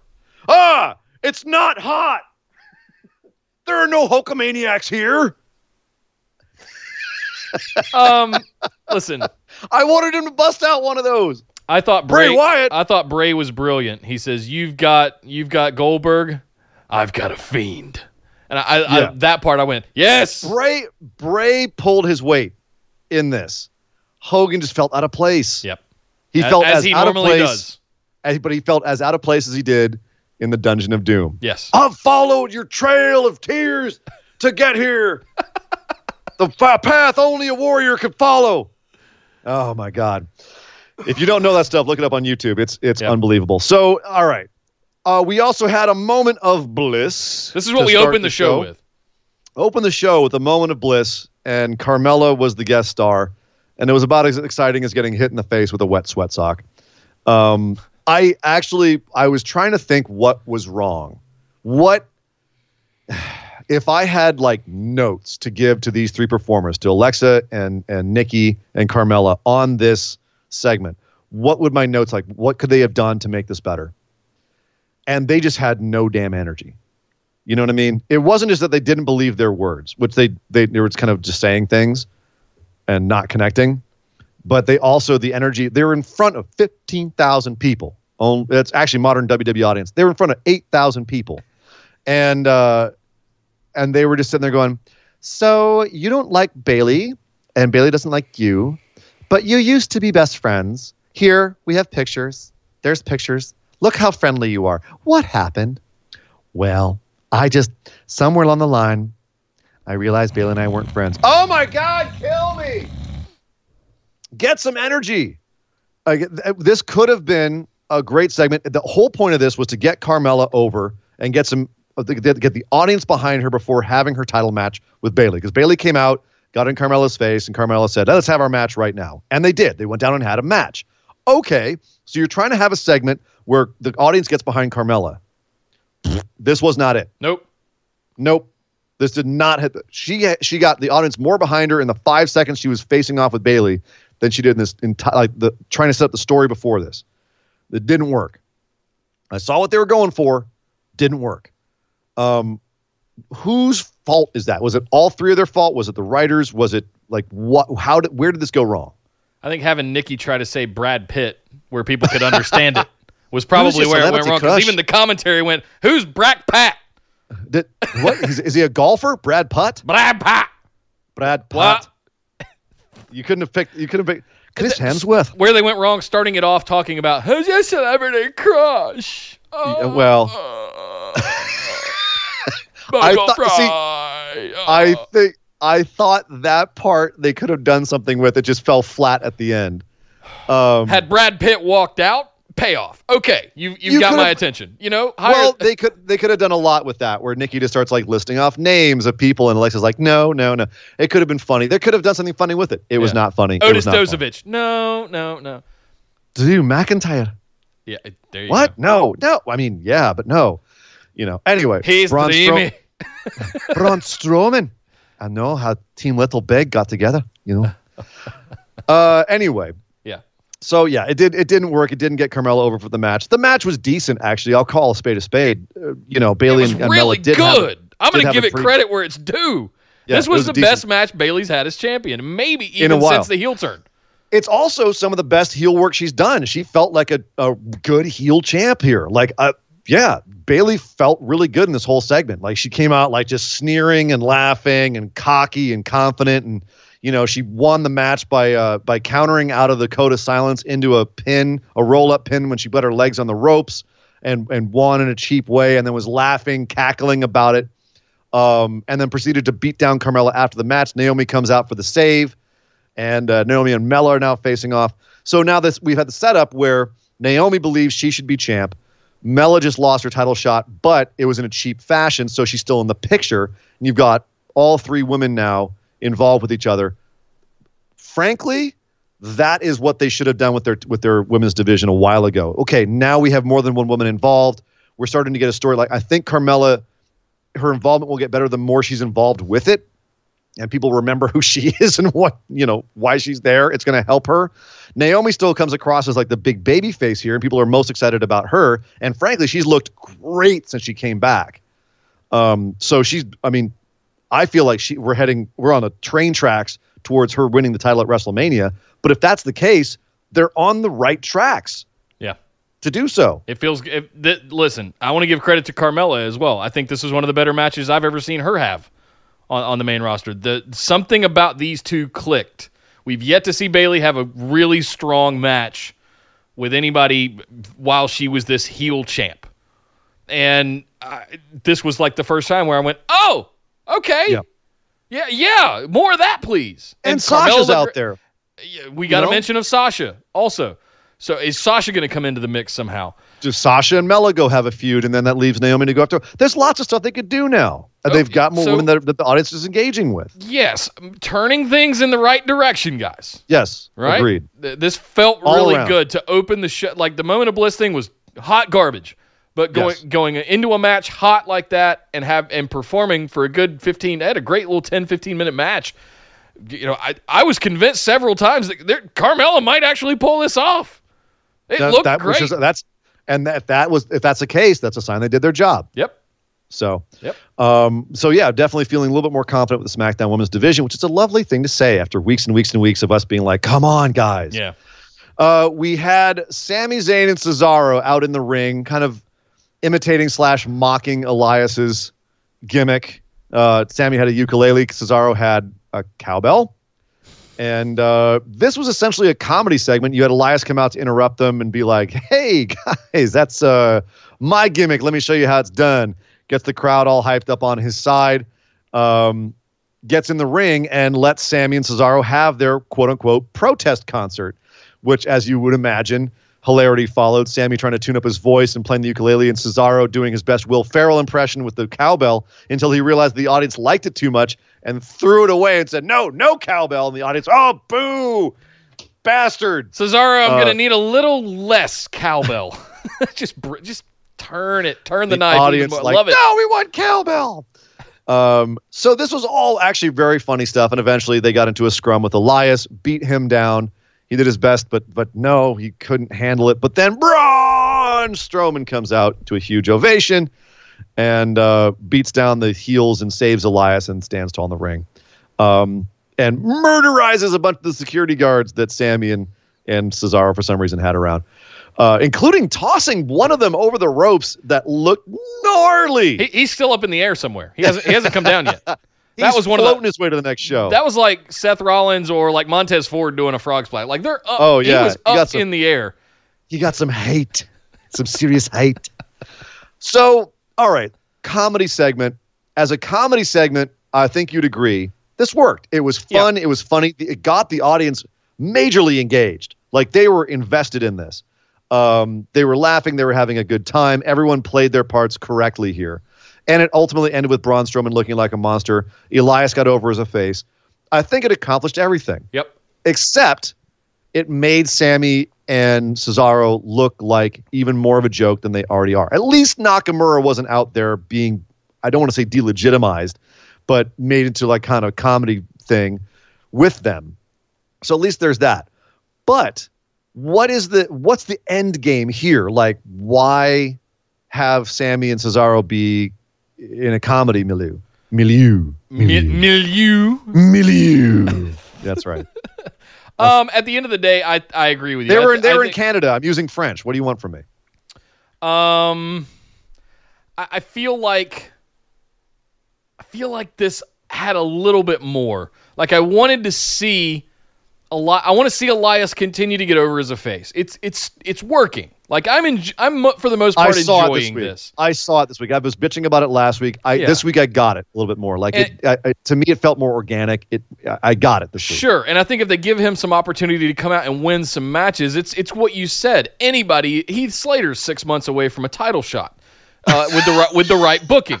It's Right? true. It- we've seen it happen. Yes, We so I- literally they, he was nothing. He teamed up with Rhino as a tag champ within three months. Like it's doable. So if Elias can continue to evoke this kind of response, even if Yeah. if it includes the help of Sami Zayn and Cesaro, they're good sports about all that kind of stuff. We've seen it with Sure. Lashley, we've seen it with Kevin Owens, we've seen it all across. Sami Zayn is a trooper when it comes to this kind of stuff. Yeah. So I'm I'm now had Shinsuke come out with a what's the what's that Japanese the sham um the shamisen? What's the Japanese Yes. instrument that Yeah. the Sami little- yeah. yeah, Shami-san. Yeah. If if he had come out with something like that and played it, I think that would have been okay and fun. And what was that? What was that Super Bowl commercial with uh, Jason Momoa where he like takes where he takes off his muscles and then he takes off his hair? Right, He's right. like he's playing like the lap guitar. Yeah. he can't bench press the the the pole like the the uh, the bar. Right. Oh my god, that's a that was a great commercial. Yeah, like like that one of those instruments where he's just you're just like, what is wrong? But he had the ukulele. that was close enough. Blanca, blanca, blanca, blanc. You know, it was it was fine. so I wanted to hate this bit, and and it just all these guys did such good work here that I couldn't I couldn't I couldn't hate it. They they are making the best out of a bad situation. As you said, their game, and luckily, like for them, what really helps they had a live crowd. Yeah. They had a very live crowd, And they were into it. uh, and good yeah, for them. and the crowd- you know, was listen. Spoiler alert: uh, these kinds of segments are for the live crowd. They're not for you at home watching. ab- absolutely. and it's for crowd interaction and all of that kind of stuff. So regardless of whether or not you liked it or not, uh, if you were watching it on TV, understand that it wasn't for you. This is the same thing as when they should also when they do doesn't make sense. well when they do TV timeouts at NBA games and they, the the the people around the arena get, throw T-shirts into the crowd and they do stuff like that's what this kind of stuff is. But it's know? also like, but here's the thing: that crowd was dying for some live entertainment because I, I was reading reports of people who were there, and apparently half the show was on the damn monitors. You know, you had you had Bray and Hogan on the monitors, you had a whole bunch of the interviews that were on the monitor. Monitor. The the Otis segment we're about to talk about was on the monitors. And so when they got something in the ring and it was actually engaging, they were like, "Oh, it's Canada. They love wrestling. Oh, thank God, something to be excited about." Yeah. So I would I would actually say this was this was not this was supposed to be for the home audience as well, but definitely the live crowd was eating this up because they were just so grateful to have something Yeah. happen in that ring and something that wasn't Sheamus in a handicap match versus Chad Gable and Apollo Crews, which was just embarrassing. what in the absolute Uh, hell is going on? What in the world? Sheamus beats Sheamus uh, brogue kick and pins Apollo Crews, beats both Gable and Crews. Um, what in what is the okay? We said earlier, what's the end game? What's the end game here? Obviously, we're trying to get Sheamus over, um, show that he's dominant, you know, that he's back in here. Uh, how is this? I mean, obviously they they've given up on Apollo Crews, but how is this helping? I feel like they haven't given up on Chad Gable yet, because he didn't eat the pin here. Yeah. So what is their end game with him? What are they trying to do with him? Like, This was the whole reason why I picked Gable to go over Sheamus at Royal Rumble a couple of weeks ago. Yeah. Was because it would have given this some level of stakes and some level of like Sheamus can't lose again, or the little guy gets one over on him. You know, that Yeah. had they had Gable go over Sheamus, even though I think it was on the pre-show, right? If I'm remembering right, I think so. Uh, anyway, the whole point being, if Gable had gotten over Sheamus in that one, it would have stoked Sheamus up further, and he could Sure. have come back and won the 50 Have 50, right? have him roll him up. You put a wrestling move on him, Sure. whatever. Like, and Sheamus is like, uh, uh, uh, uh, let's have a real match, and I'll kick your ass. And then maybe he does. Um, but the problem here is that now Gable has been, you know, like, okay. So we're underlining the fact that he's short. We're underlining the fact that he's a littler guy. He's plucky. He's an underdog, but it, he can't win matches. People don't like to get behind a guy who can't win matches uh, when you believe that he's losing them because he's just not good enough. It's nothing to do like it's nothing to do with your pluckiness. Like you can have some guy lose matches and feel like, oh, he almost had him and he's trying really hard. That's not what's happening here with Chad Gable. Uh, we're not becoming more uh, empathetic towards him with these losses. Yeah. If ultimately he goes, oh, I finally beat Sheamus, we'll be like, yeah, you lost to him like 10 times. Why, why should we care? And that's it's undercutting him. And frankly, they've already undercut him enough with the stupid Shorty G gimmick, which people are already it's, it's just cringing about. You know, it's hard enough for people to get behind him. Like it's almost like, oh, poor little one-legged puppy over here. You know, ugh, so it, yeah, this was this was just painful. Yeah. Um, and I, I don't even know if it's getting Sheamus over that much because we No, can't really take this competition. Nobody we can't take wants this competition seriously. Oh, oh, congratulations! You're beating Shorty G and Apollo Crews. Good job, buddy. Great. Way to go. So, Nick, we've got to get to the segment that I know had to have been the angriest you were all week. This And is definitely Otis- not my moment of positivity for the week. Otis Dozovic had a Valentine's Day date with Mandy Rose at the fanciest restaurant in town, Shea Backstage. And uh, he, Mandy Rose, there we see her sitting down at the table. She's in a lovely red dress. Everything's perfect. Otis is preparing himself with Tucker backstage. He's he's slicked his hair over. He's got his he's got his jacket on his his red shirt and his jacket is with the sleeves ripped off. He's got a to go waistcoat with one button done. of course, because that's all he That's could all possibly get. get. done with it. Yeah, and that and that that one button was holding on for dear life. Let's be clear. and he still had screaming. sneakers on. It was like it was like Sylvester Stallone at the beginning of Cliffhanger, like holding on, like no, don't let go. go. Yeah. Don't let go. Uh, and he has sneakers and jeans on too. And uh, and he got, finally gets to the restaurant, and I've got to say, man, like th- we were, we've all. I know you've loved Otis for a long time. Yeah. but this was just, man, this was just a gem moment of him pausing at the front desk, uh, asking the the the uh, the the clerk is like, uh, looking for a peach. Have you seen a peach come in? And the clerk's, uh, yeah, she's she's right inside, dude. And so Otis is he slicks. He's uh, I'm gonna go and oh no, I uh, I gotta slick my hair. I'm gonna go and oh no, all these like these pauses and turning back. Like I'm not ready. I'm not ready yet. I'm not ready yet. Beautifully done on his part.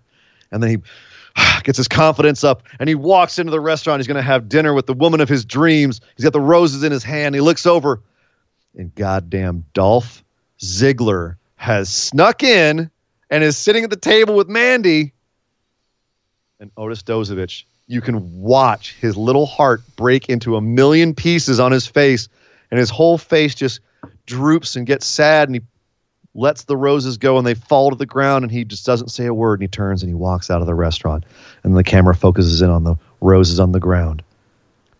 Nick, I need to know what emotions were going through. What like what did you do when this all happened? My okay, my actual response. Yes. God damn it! that was it. That was it. I, Just I goddamn knew it? you guys were gonna. Mm. Why you got to screw with my boy Otis? Dolph Ziggler. You weren't you you weren't mad at Dolph. listen, uh, listen. Um, Dolph Ziggler. Yeah. You and me got business. we, we we need to step Oh. outside. That rat bastard. Son of a bitch! Oh, Dolph, you dirty dog. Dolph has more heat now than anybody else in WWE. I've been, look- been looking online, like people are, are are like, son of, a- oh, you bastard! How dare you do that to Otis? This is great. This is fantastic. I think this is the the best twist they could have on this. It now sets up a feud with Otis and Ziggler. Uh, th- there's so much more to do with this. People are fully getting behind Otis on this. It's awesome. It's awesome. I don't know how much it's doing for Mandy, but I, It's Hey. better than going out and losing to Bliss and Cross. bam, took the words out of my mouth. Took the words out of my mouth. So, yeah. Uh, so Uh, Dolph we, has we talk about right views now, huh? on YouTube with Lana and Lashley and all that stuff as a reason.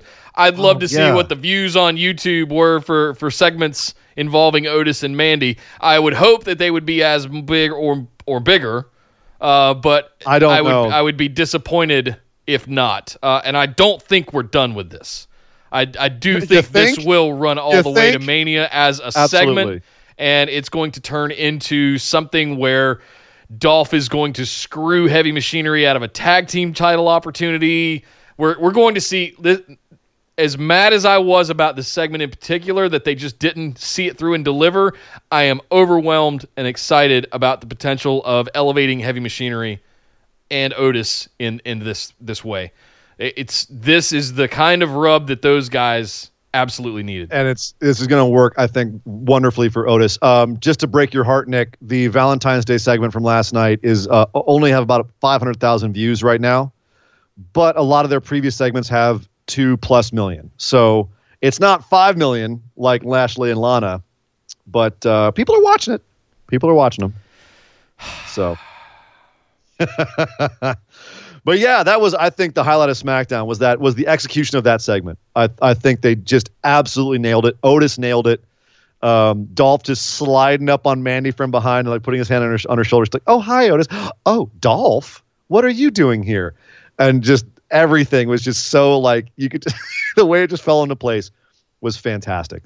So I didn't even know I didn't even mind the fact that it was obviously a set, not a restaurant. I They are- didn't even care. They are playing out every nerd ever's worst nightmare.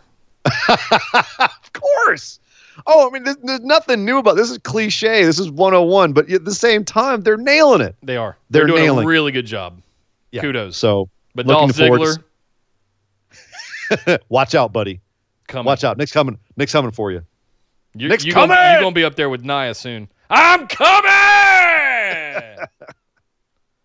And that was SmackDown. That was Friday Night SmackDown. Oof, Oof. oof. Mostly, mostly a rough show. Yeah, uh, uh, there's some there's some glimpses of things where they might be turning the ship, especially with the women's division.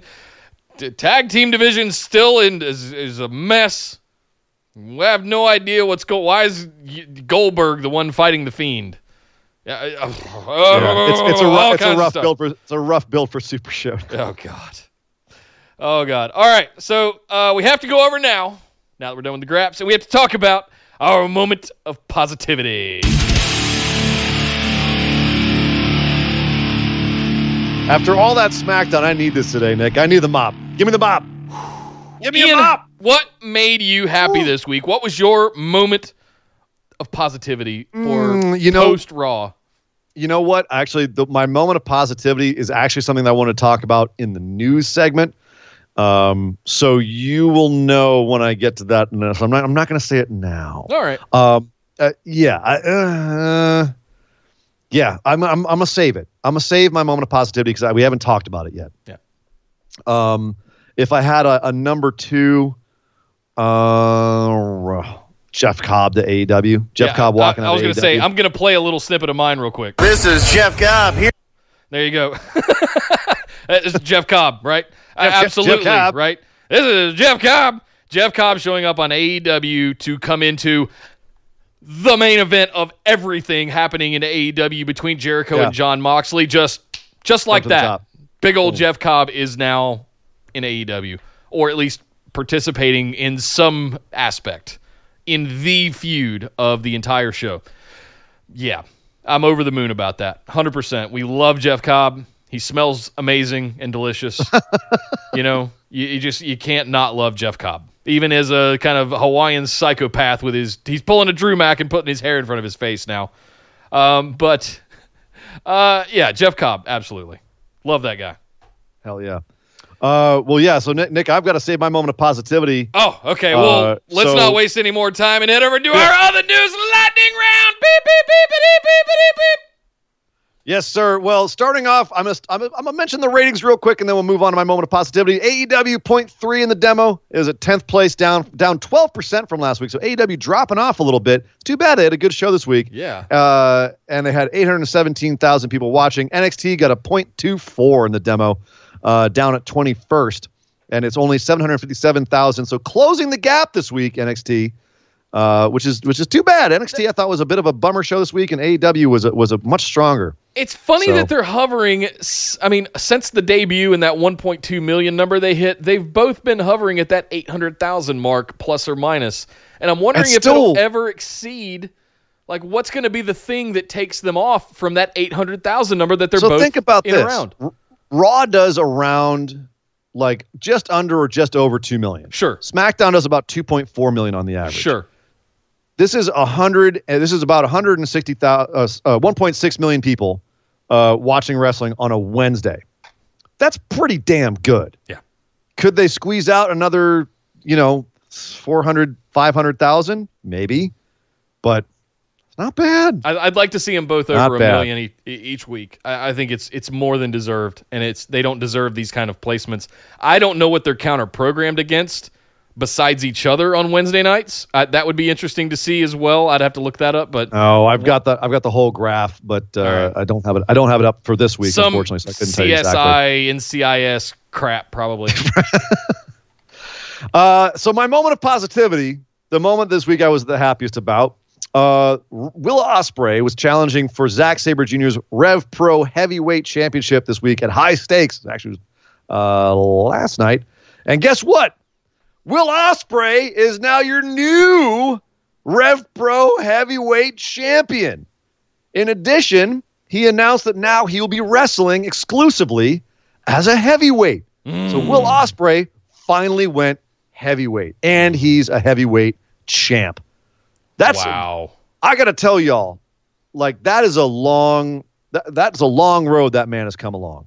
Like, good job, Will. Congratulations. It makes all the sense in the world. Like he showed, you know, the end of last year that there's nothing left for him in the junior heavyweight division. He's beaten everybody. His, his literally his last match against Hiromu. That was his setup because- for Hiromu coming back. Like, Uh, is there no one else? right? There's nobody else. And Hiromu came along and beat him, and it was a perfect poetic finish to it. Yep. I love the way they built up for this. They let Zack get a win in Japan, but then Will Ospreay went over to England. He was able to win the championship in England. So congratulations to Will Ospreay.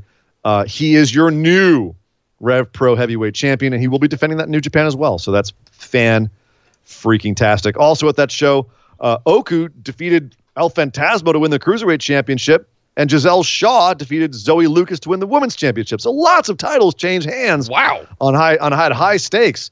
Good grief! So uh, good good show overall. Uh, NXT UK this week, and also working the uh, NXT US uh, house circuit tour. Uh, Aoife Aoife Valkyrie finally made her debut. Maybe we'll be seeing the debut of the Woke Queens. I don't know, but uh, if you don't know Aoife Valkyrie, check it out. She is actually she's got a she's got her entrance already like completely down. Her whole persona, like it's all ready to go. I think she's actually going to make a big splash in NXT UK and possibly even in NXT US. Um, so we will see what the future has in store for her. She's very talented. Um, I posted this in Facebook yesterday when I found out tragedy has struck the backstage interviewing team at NXT. Cathy Kelley, Queen Cathy, announced she'll be moving on from WWE after four years working there. Oh. Uh, on to bigger and better things, she says. But uh, I, I fingers crossed for her. She was absolutely wonderful. Uh, one of the few rare backstage interviewers that had real personality, seemed to connect to the people she was interviewing, um, seemed like a real person. So, all, best of luck to Cathy Kelley. Yeah. She will be very, very, very missed. okay, No, I'm, I'm sorry. I'm not happy about it. No. Uh, so we don't talk about stardom a lot here, but uh, one of their major stars, the leader of Oedo Tai, Kagetsu, is retiring. She actually had her farewell match, her, her retirement match at Stardom back on January 26th. She's on the Feb- on her farewell tour. Her final match will be on February 24th. Uh, this is actually really too bad. She was a really talented wrestler. She's been doing it for about 10, 12 years now. She was actually the locker room leader uh, at Stardom uh, until Bushiroad took over, and they didn't like her kind of Bill Watts style of running the backstage, uh, where she like if people showed up late, she'd fine them, she'd take away their personal time. Like she would, re- she ran with a pretty iron fist. But uh, you know, some places you need that kind of discipline. But uh, due to politics and also apparently due to just injuries piling up, she decided that it was no longer. Uh, she no longer wanted to be a wrestler. She was no longer going to do it. So she is retiring. So uh, if you've never seen Kagetsu, she is fantastic. Go check her out because you're not going to be able to get to after get after February 24th. You'll have no more opportunities. Uh, Nick, I know I've said that I wanted Aleister Black to face Undertaker at WrestleMania this year. I thought that would be an awesome thing for both guys. But according to WrestleZone and Dave Meltzer, their plans are going in a different direction. It's looking like it's going to be Taker versus AJ Styles. Hmm. What do you think about that? I don't know what to think about that. I heard that as well. And my initial thought was, huh, okay. Huh. Uh, not what I picked, but uh, eh, it's, uh, it's AJ Styles. Yeah, all right. Yeah. Yeah, trying to rationalize it in my head, just that thing we do. Just, then I started thinking about like, what, why? Is it just so that I- he can check that box and say I wrestled Undertaker at WrestleMania? If so, I mean, yeah. sure. I mean, I Yeah. fine. Uh, is could I think of better opponents? Sure, but it's AJ Styles. It's going to be a fantastic match. I, I mean, I can't be mad at it, but I'm not going to sit here and pretend I'm excited about it. Is it going to be a fantastic match? I old don't slow, know. old slow Taker and just coming off of injury, AJ Styles. I don't know. Me and AJ will be getting know. done about the same time. I think. Uh, I think it's. I think it. Yeah, right. I think it's only really exciting in terms of like a historical perspective, where you go, you know, it's AJ's a finally box getting to it. check, sure, but that's It's a, box to check. That's the Like most AJ's exciting never part had. AJ's never had a feud with Undertaker. Like they're going to be able to put together video packages that will get us excited about that. But on paper, I'm just kind of like, eh, all right, fine, fine, eh. exactly. Yeah. So ho- I hope I hope to be made more excited about by about this by their booking going forward. Uh, Japanese legend Kenta Kobashi Ooh. is about to undergo knee surgery after finding out that he could not get down on the floor to play with his four year old daughter. He's been putting it off, putting it off, putting it off. And then his four year old daughter asked him to come down and play with her, and he couldn't. And she said, Daddy, are you injured? And he went, Okay, yeah, I'm getting that knee surgery. So uh, I don't I don't freaking blame him. Um, I I had the chance to meet him in Vegas uh, when we were out there for Double or Nothing, and the dude just exudes superstar. He's an absolute legend. So I hope this goes well for him. Best of best wishes to Kenta Kobashi. Hope it all goes well and you're able to play with your kids. Uh, speaking of injuries, Tino Sabbatelli, former of Sabbatelli and Moss, is back. He's been out for two years, Nick. Two years Tino's been out with an injury. What was Uh, that he- the the nature of his injury? I Like a pec injury, wasn't it? I actually forget it's been so long. yeah, I think it was that Um, torn and I tried to look that it up. Triple H had. Um, Trips was back real quick though. Uh, hold on, I'm gonna find out. I'm I, I actually really need to know what this was because two two years is insanity. also, I believe still real life significant other to Mandy Rose as well. Uh, Tino. So I was I'm curious to see if he is going to be coming back. He returned this Friday to Tampa. It, could he be? We we have seen Riddick Moss on the main roster alongside Mojo Rawley. Could we see Tino somehow come in as well and involve himself in this whole thing with Otis and Dolph Ziggler? I think it would be terrible. I think it would be stupid. It was a torn pack. Torn pack, yeah. That's, that's what I thought I remembered that. Um, yeah, who knows?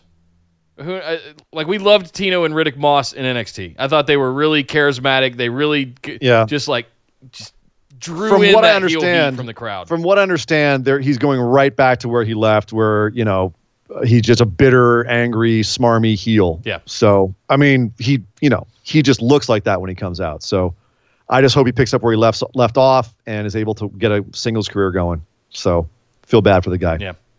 Maybe Oh. he'll come up and uh, you know take Dolph Ziggler's place in the Otis and Mandy feud, and you know really bring it full circle because he is Mandy's real life boyfriend. But anyway, I hate to break in Uh, on you again, but JB just threw three dollars in the tip jar, bringing us to one hundred dollars. Oh my God, you guys! come on. Oh my God. Woo! you guys you guys are out of your mind and i love you all. Wow! thank you so much, Good everyone. much appreciated. Spe- Will, Oh, sixty nine man. dollars. Good lord, man, love you. oh, we better Thank we you. better make this worth it for them. Uh let's see. Hall of fame rumors. You got to hear some hall of oh wait actually i gotta say jd drake also ex wwn champ. Jd drake also showing up in the house circuit down there in tampa. Uh hall of fame rumors. You know you guys want to hear some rumors? Oh boy, rumors. They're rumors only. Uh as of right now strongly rumored for the hall of fame the bella twins which i can actually make an argument for Me too.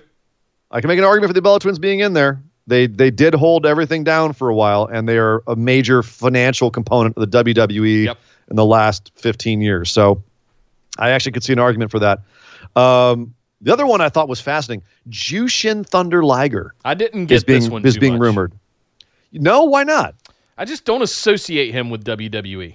I really but don't. keep in mind, keep in mind, they also put people in the Hall of Fame that were major fixtures in WCW, but never really had anything happen in WWE. Right? I what did Diamond Dallas. Page do in WWE? He's a Hall of Famer. Yeah, but he's been in and around the, the, the you know, I feel like he's been a part of pro wrestling, whether that's through him rehabilitating legends through DDP yoga, whether No, don't let don't let your Western perspective fool you. Jushin Thunder Liger is wrestling. Like uh, he invented the the shooting star press. This guy is is actually way more so than W than than Diamond Dallas. Page. okay defensive. Being just around stand wrestling. down, stand down, You don't you don't come for my Jushin man. Don't you come for Liger? stand down, Captain. Oh Listen. man, Hang on. Woo! I almost came through this camera at you, boys. no, no disrespect to Jushin Thunder Liger. Um, and, and I agree with you to an extent on Diamond Dallas Page, but I see him having a positive effect on some of the other WWE superstars over time in the rehabilitation and things like that. So I, I can I can justify him. I'm not really sure that I associate Jushin Thunder Liger with WWF. I know of his Doesn't matter. It- it's, it's a wrestling Hall of Fame. That's at least how they promote it. Like it's just people who we are know better than that. Come on. We do, but at the same time, Liger has had a true WWE match. He had a match with Tyler Breeze on NXT. He had a bunch of matches in, in WCW, and they still count that now as WWE because they own WCW. Um, and he is the definition, the definition of a living legend. I agree. Um, I think I think it would be a fantastic thing for WWE to honor him in that way. I, I agree with So- you 100% on Jushin Thunder Liger. He abso- absolutely should be going in. It's a nice hat tip to his retirement and his legacy and his career, all of that. I, I 100. Let's talk about the Bellas. We we agree on Li- Liger. we d- I thought it was the other way around. You agreed on the Bellas, and then you were like, I don't know about Liger. He's not really as big of a deal as like say Diamond Dallas Page. Wait, what? What? Well, I did not Backing up say me? the words that he's not as big of a deal as Diamond Dallas Page. I said Uh, I okay. could make us make an argument. Fine. uh huh. All right. Okay. Go ahead, argue about the Bellas. Go on. The Bellas were sort of the Or last bastion of the Divas era. Yes, They have done they were. But nothing. they were the transitional. they have done yeah nikki was the transitional champ if i remember right she with that long reign that she had if i'm Lost it to Charlotte, and Charlotte made it into the women's championship. right so uh, also all of the enterprising that they've done alongside wwe outside Mm-hmm. of the ring uh, the total bella show is for all intents and purposes a hit they keep renewing it they've got another show called total bella total bellas it's a spinoff that's coming back for a whole new season they need to promote that all of all of those things are, are taken into account here. So, I, I yeah, it, it makes sense to me. And and at least now, hopefully for serials, we know that they're not going to be back in the ring again. Like there was a tease last year that they were going to come back for one more run up to WrestleMania after Royal Rumble. Uh, thankfully they didn't. Thankfully they didn't. And they're they're also both pregnant right now, so Well, they're definitely not getting there, back in there the is ring that. anytime soon. I also think it's funny that um, uh, Daniel Bryan had to shave his beard and hair. Why is that funny? I don't know. I don't I don't get it. I don't get it. What- Let's move on. I don't. I don't want to say that on air. Let me rewind that. I'm so confused and, and worried. All right, moving on. Um, let's talk about FITE TV. FITE TV uh, just uh, sent a whole bunch of cease and desists to people like Mr. Lariato on Twitter. If you know Mr. Lariato, he is the greatest purveyor of wrestling gifts on the internet. And they actually they canceled his Twitter account. He had his whole Twitter account canceled by Twitter because uh, uh, FITE TV went after him, and they went after a lot of people that were posting gifts. Um, he actually has been in contact now. Lariato has been in contact with FITE TV, got them to take the strikes off of his gifts. Now he's got to fight with Twitter to get his account back. So apparently it's starting to work out, but there was a huge backlash against FITE TV for this, uh, including a lot of major figures who stepped up and were like, hey, wrestling gifts are free advertising. What are you doing? It's not like they're giving away whole videos. They're giving away little snippets that get people excited. Most of the time, they they don't get seen, but every once in a while, one goes viral, and when it does, it brings a tons of a ton of eyes to your product and gets people to buy your stuff. Why are you taking these things down? So, FITE TV right now is being hated on by a lot of people. It sounds like it's been brought to Rightfully so. Yeah, it sounds know? like it sounds like they're turning around and, and seeing the light. But wait and see. They're still right, right now the most hated company Oh in wrestling internet. What are you So- doing, Yeah, wow, you seriously. idiots?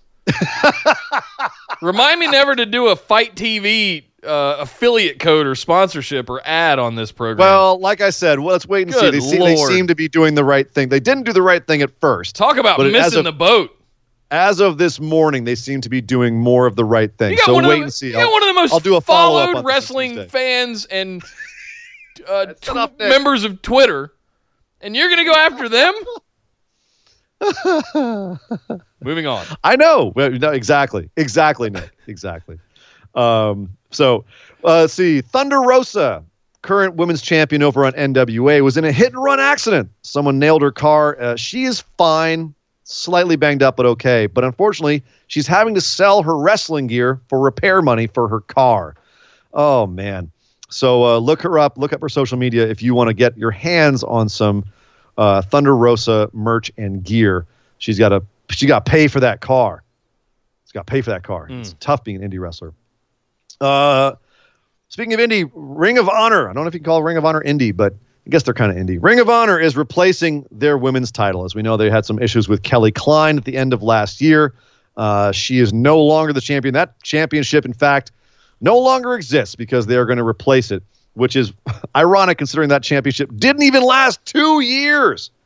Uh, they only started that championship in 2018 when Sumi Sakai was their first champ. Sumi Sakai is also in the running. She's going to be in the tournament to determine the new women's champion, which is taking place, uh, let's see, April 24th.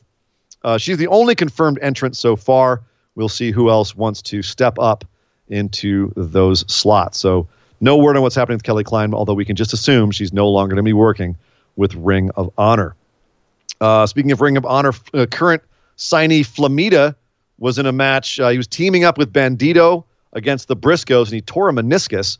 So he is injured. No, uh, no word on how long he's going to be out for, but Flamita is injured as of right now. Uh, this next one is is is convoluted and tough to to to hear and to talk about. But um, I don't think I don't know if I mentioned it, but uh, Blake DiBiase, uh, sorry, excuse me, Brett DiBiase, Ted DiBiase's son, is in some serious hot water. Uh, Brett DiBiase is he was he's just been arrested uh, for let me get the exact what they're calling it. Uh, he's in- indicted on charges of embezzling more than four million dollars in federal wel- welfare funds. Um, for his let's see. Uh, no, no, no, no, no, no, no. Yeah, so he was hired by the Department of Human Services for seventy nine thousand uh, dollars. He was then given a raise to ninety five thousand dollars, and he was gone six weeks later. And indictments alleged that um, the other people that were indicted, Davis and Smith, faked invoices to channel $48,000 so DiBiase could attend drug treatment in Malibu, California, as well as embezzled nearly 4 million other dollars. Here's the problem. Not only that, Ted DiBiase Sr., uh, million dollar man himself, uh, also is having some problems with his Heart of David Ministries, where they are uh, apparently out. They spent $2.1 million and they can't account for it. So as of right now, Brett DiBiase has been indicted. His father's under investigation. Things are not looking good for the DiBiase family right now. Um, so yeah, I'm going to be keeping an eye on I would prefer not to comment in a, on an ongoing investigation. exactly. I just want to say that it's happening right now. Brett DiBiase has been indicted on embezzlement. Uh, Ted DiBiase, they're looking at him. He hasn't been in- arrested yet, uh, but he has. He's got some money going missing. Yeah. yeah. from uh, from what's supposed to be a, a, a nonprofit. So, and he's getting government assistance on it. So, yikes. Uh, also in trouble, Teddy Hart. I know, shocker. Wait a minute, we're talking about Teddy Hart, and he's in trouble. Yeah, he's also in trouble for drug-related offenses. Oh, what a shock! I know. MLW parted ways with him at the end of last year. He's just been arrested in Virginia for possession and intention to distribute Schedule Three narcotics. That could be cocaine. That could be uh, anabolic steroids. Could be any number of things. We don't know exactly what they are, but he has been actually arrested, apparently facing up to 10 years in jail. What even Minimum is a Schedule one- Three narcotic? Uh, Schedule 3 nar- uh, they includes like cocaine, anabolic steroids. Um, Cocaine is a Schedule One narcotic. What is a mm, Schedule, Three? Oh, sorry, codeine. Codeine. Codeine. Okay. Sure. Codeine.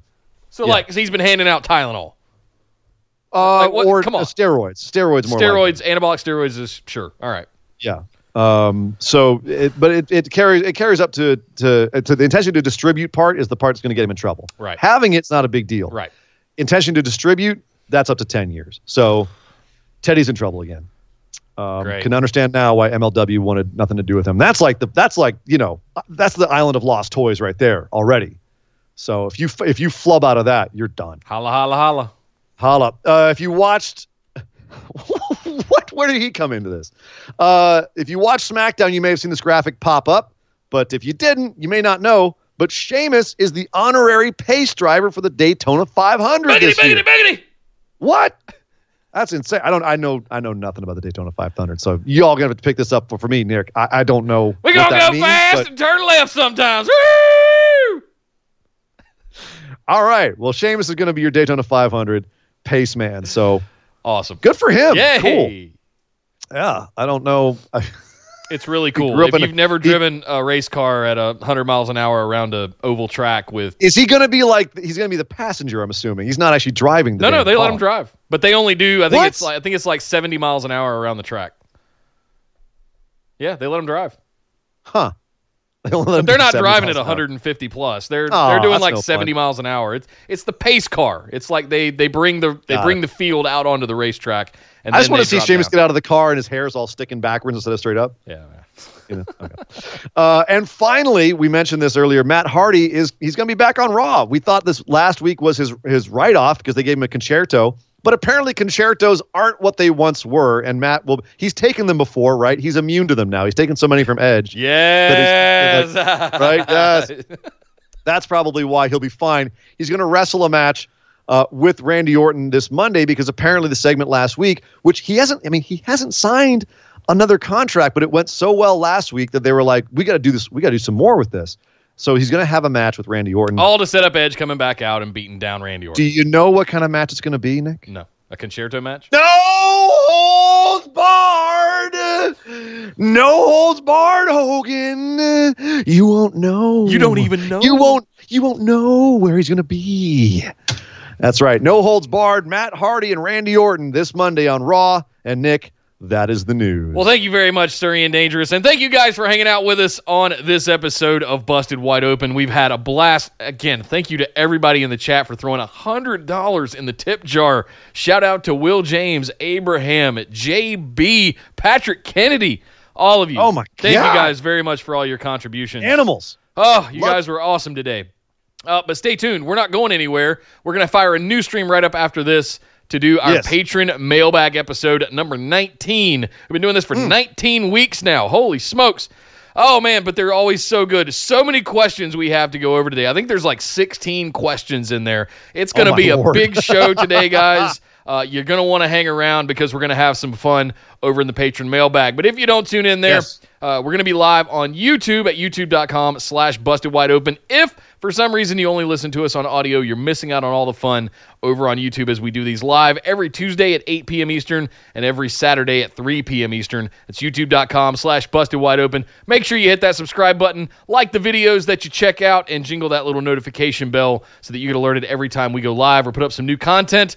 Uh, you can also follow us over on Twitter and Instagram at BWO Podcast. Find us on Facebook in the Busted Wide Open discussion group and like our page over there.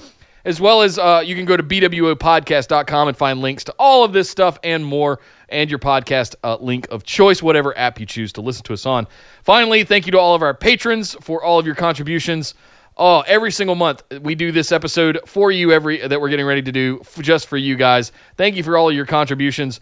We did make it up to the number of 45 patrons. We are merely 5 patrons away from me having to do a dubstep remix Nia Jax ringtone of her coughing Lord. that we has been going for like a year now.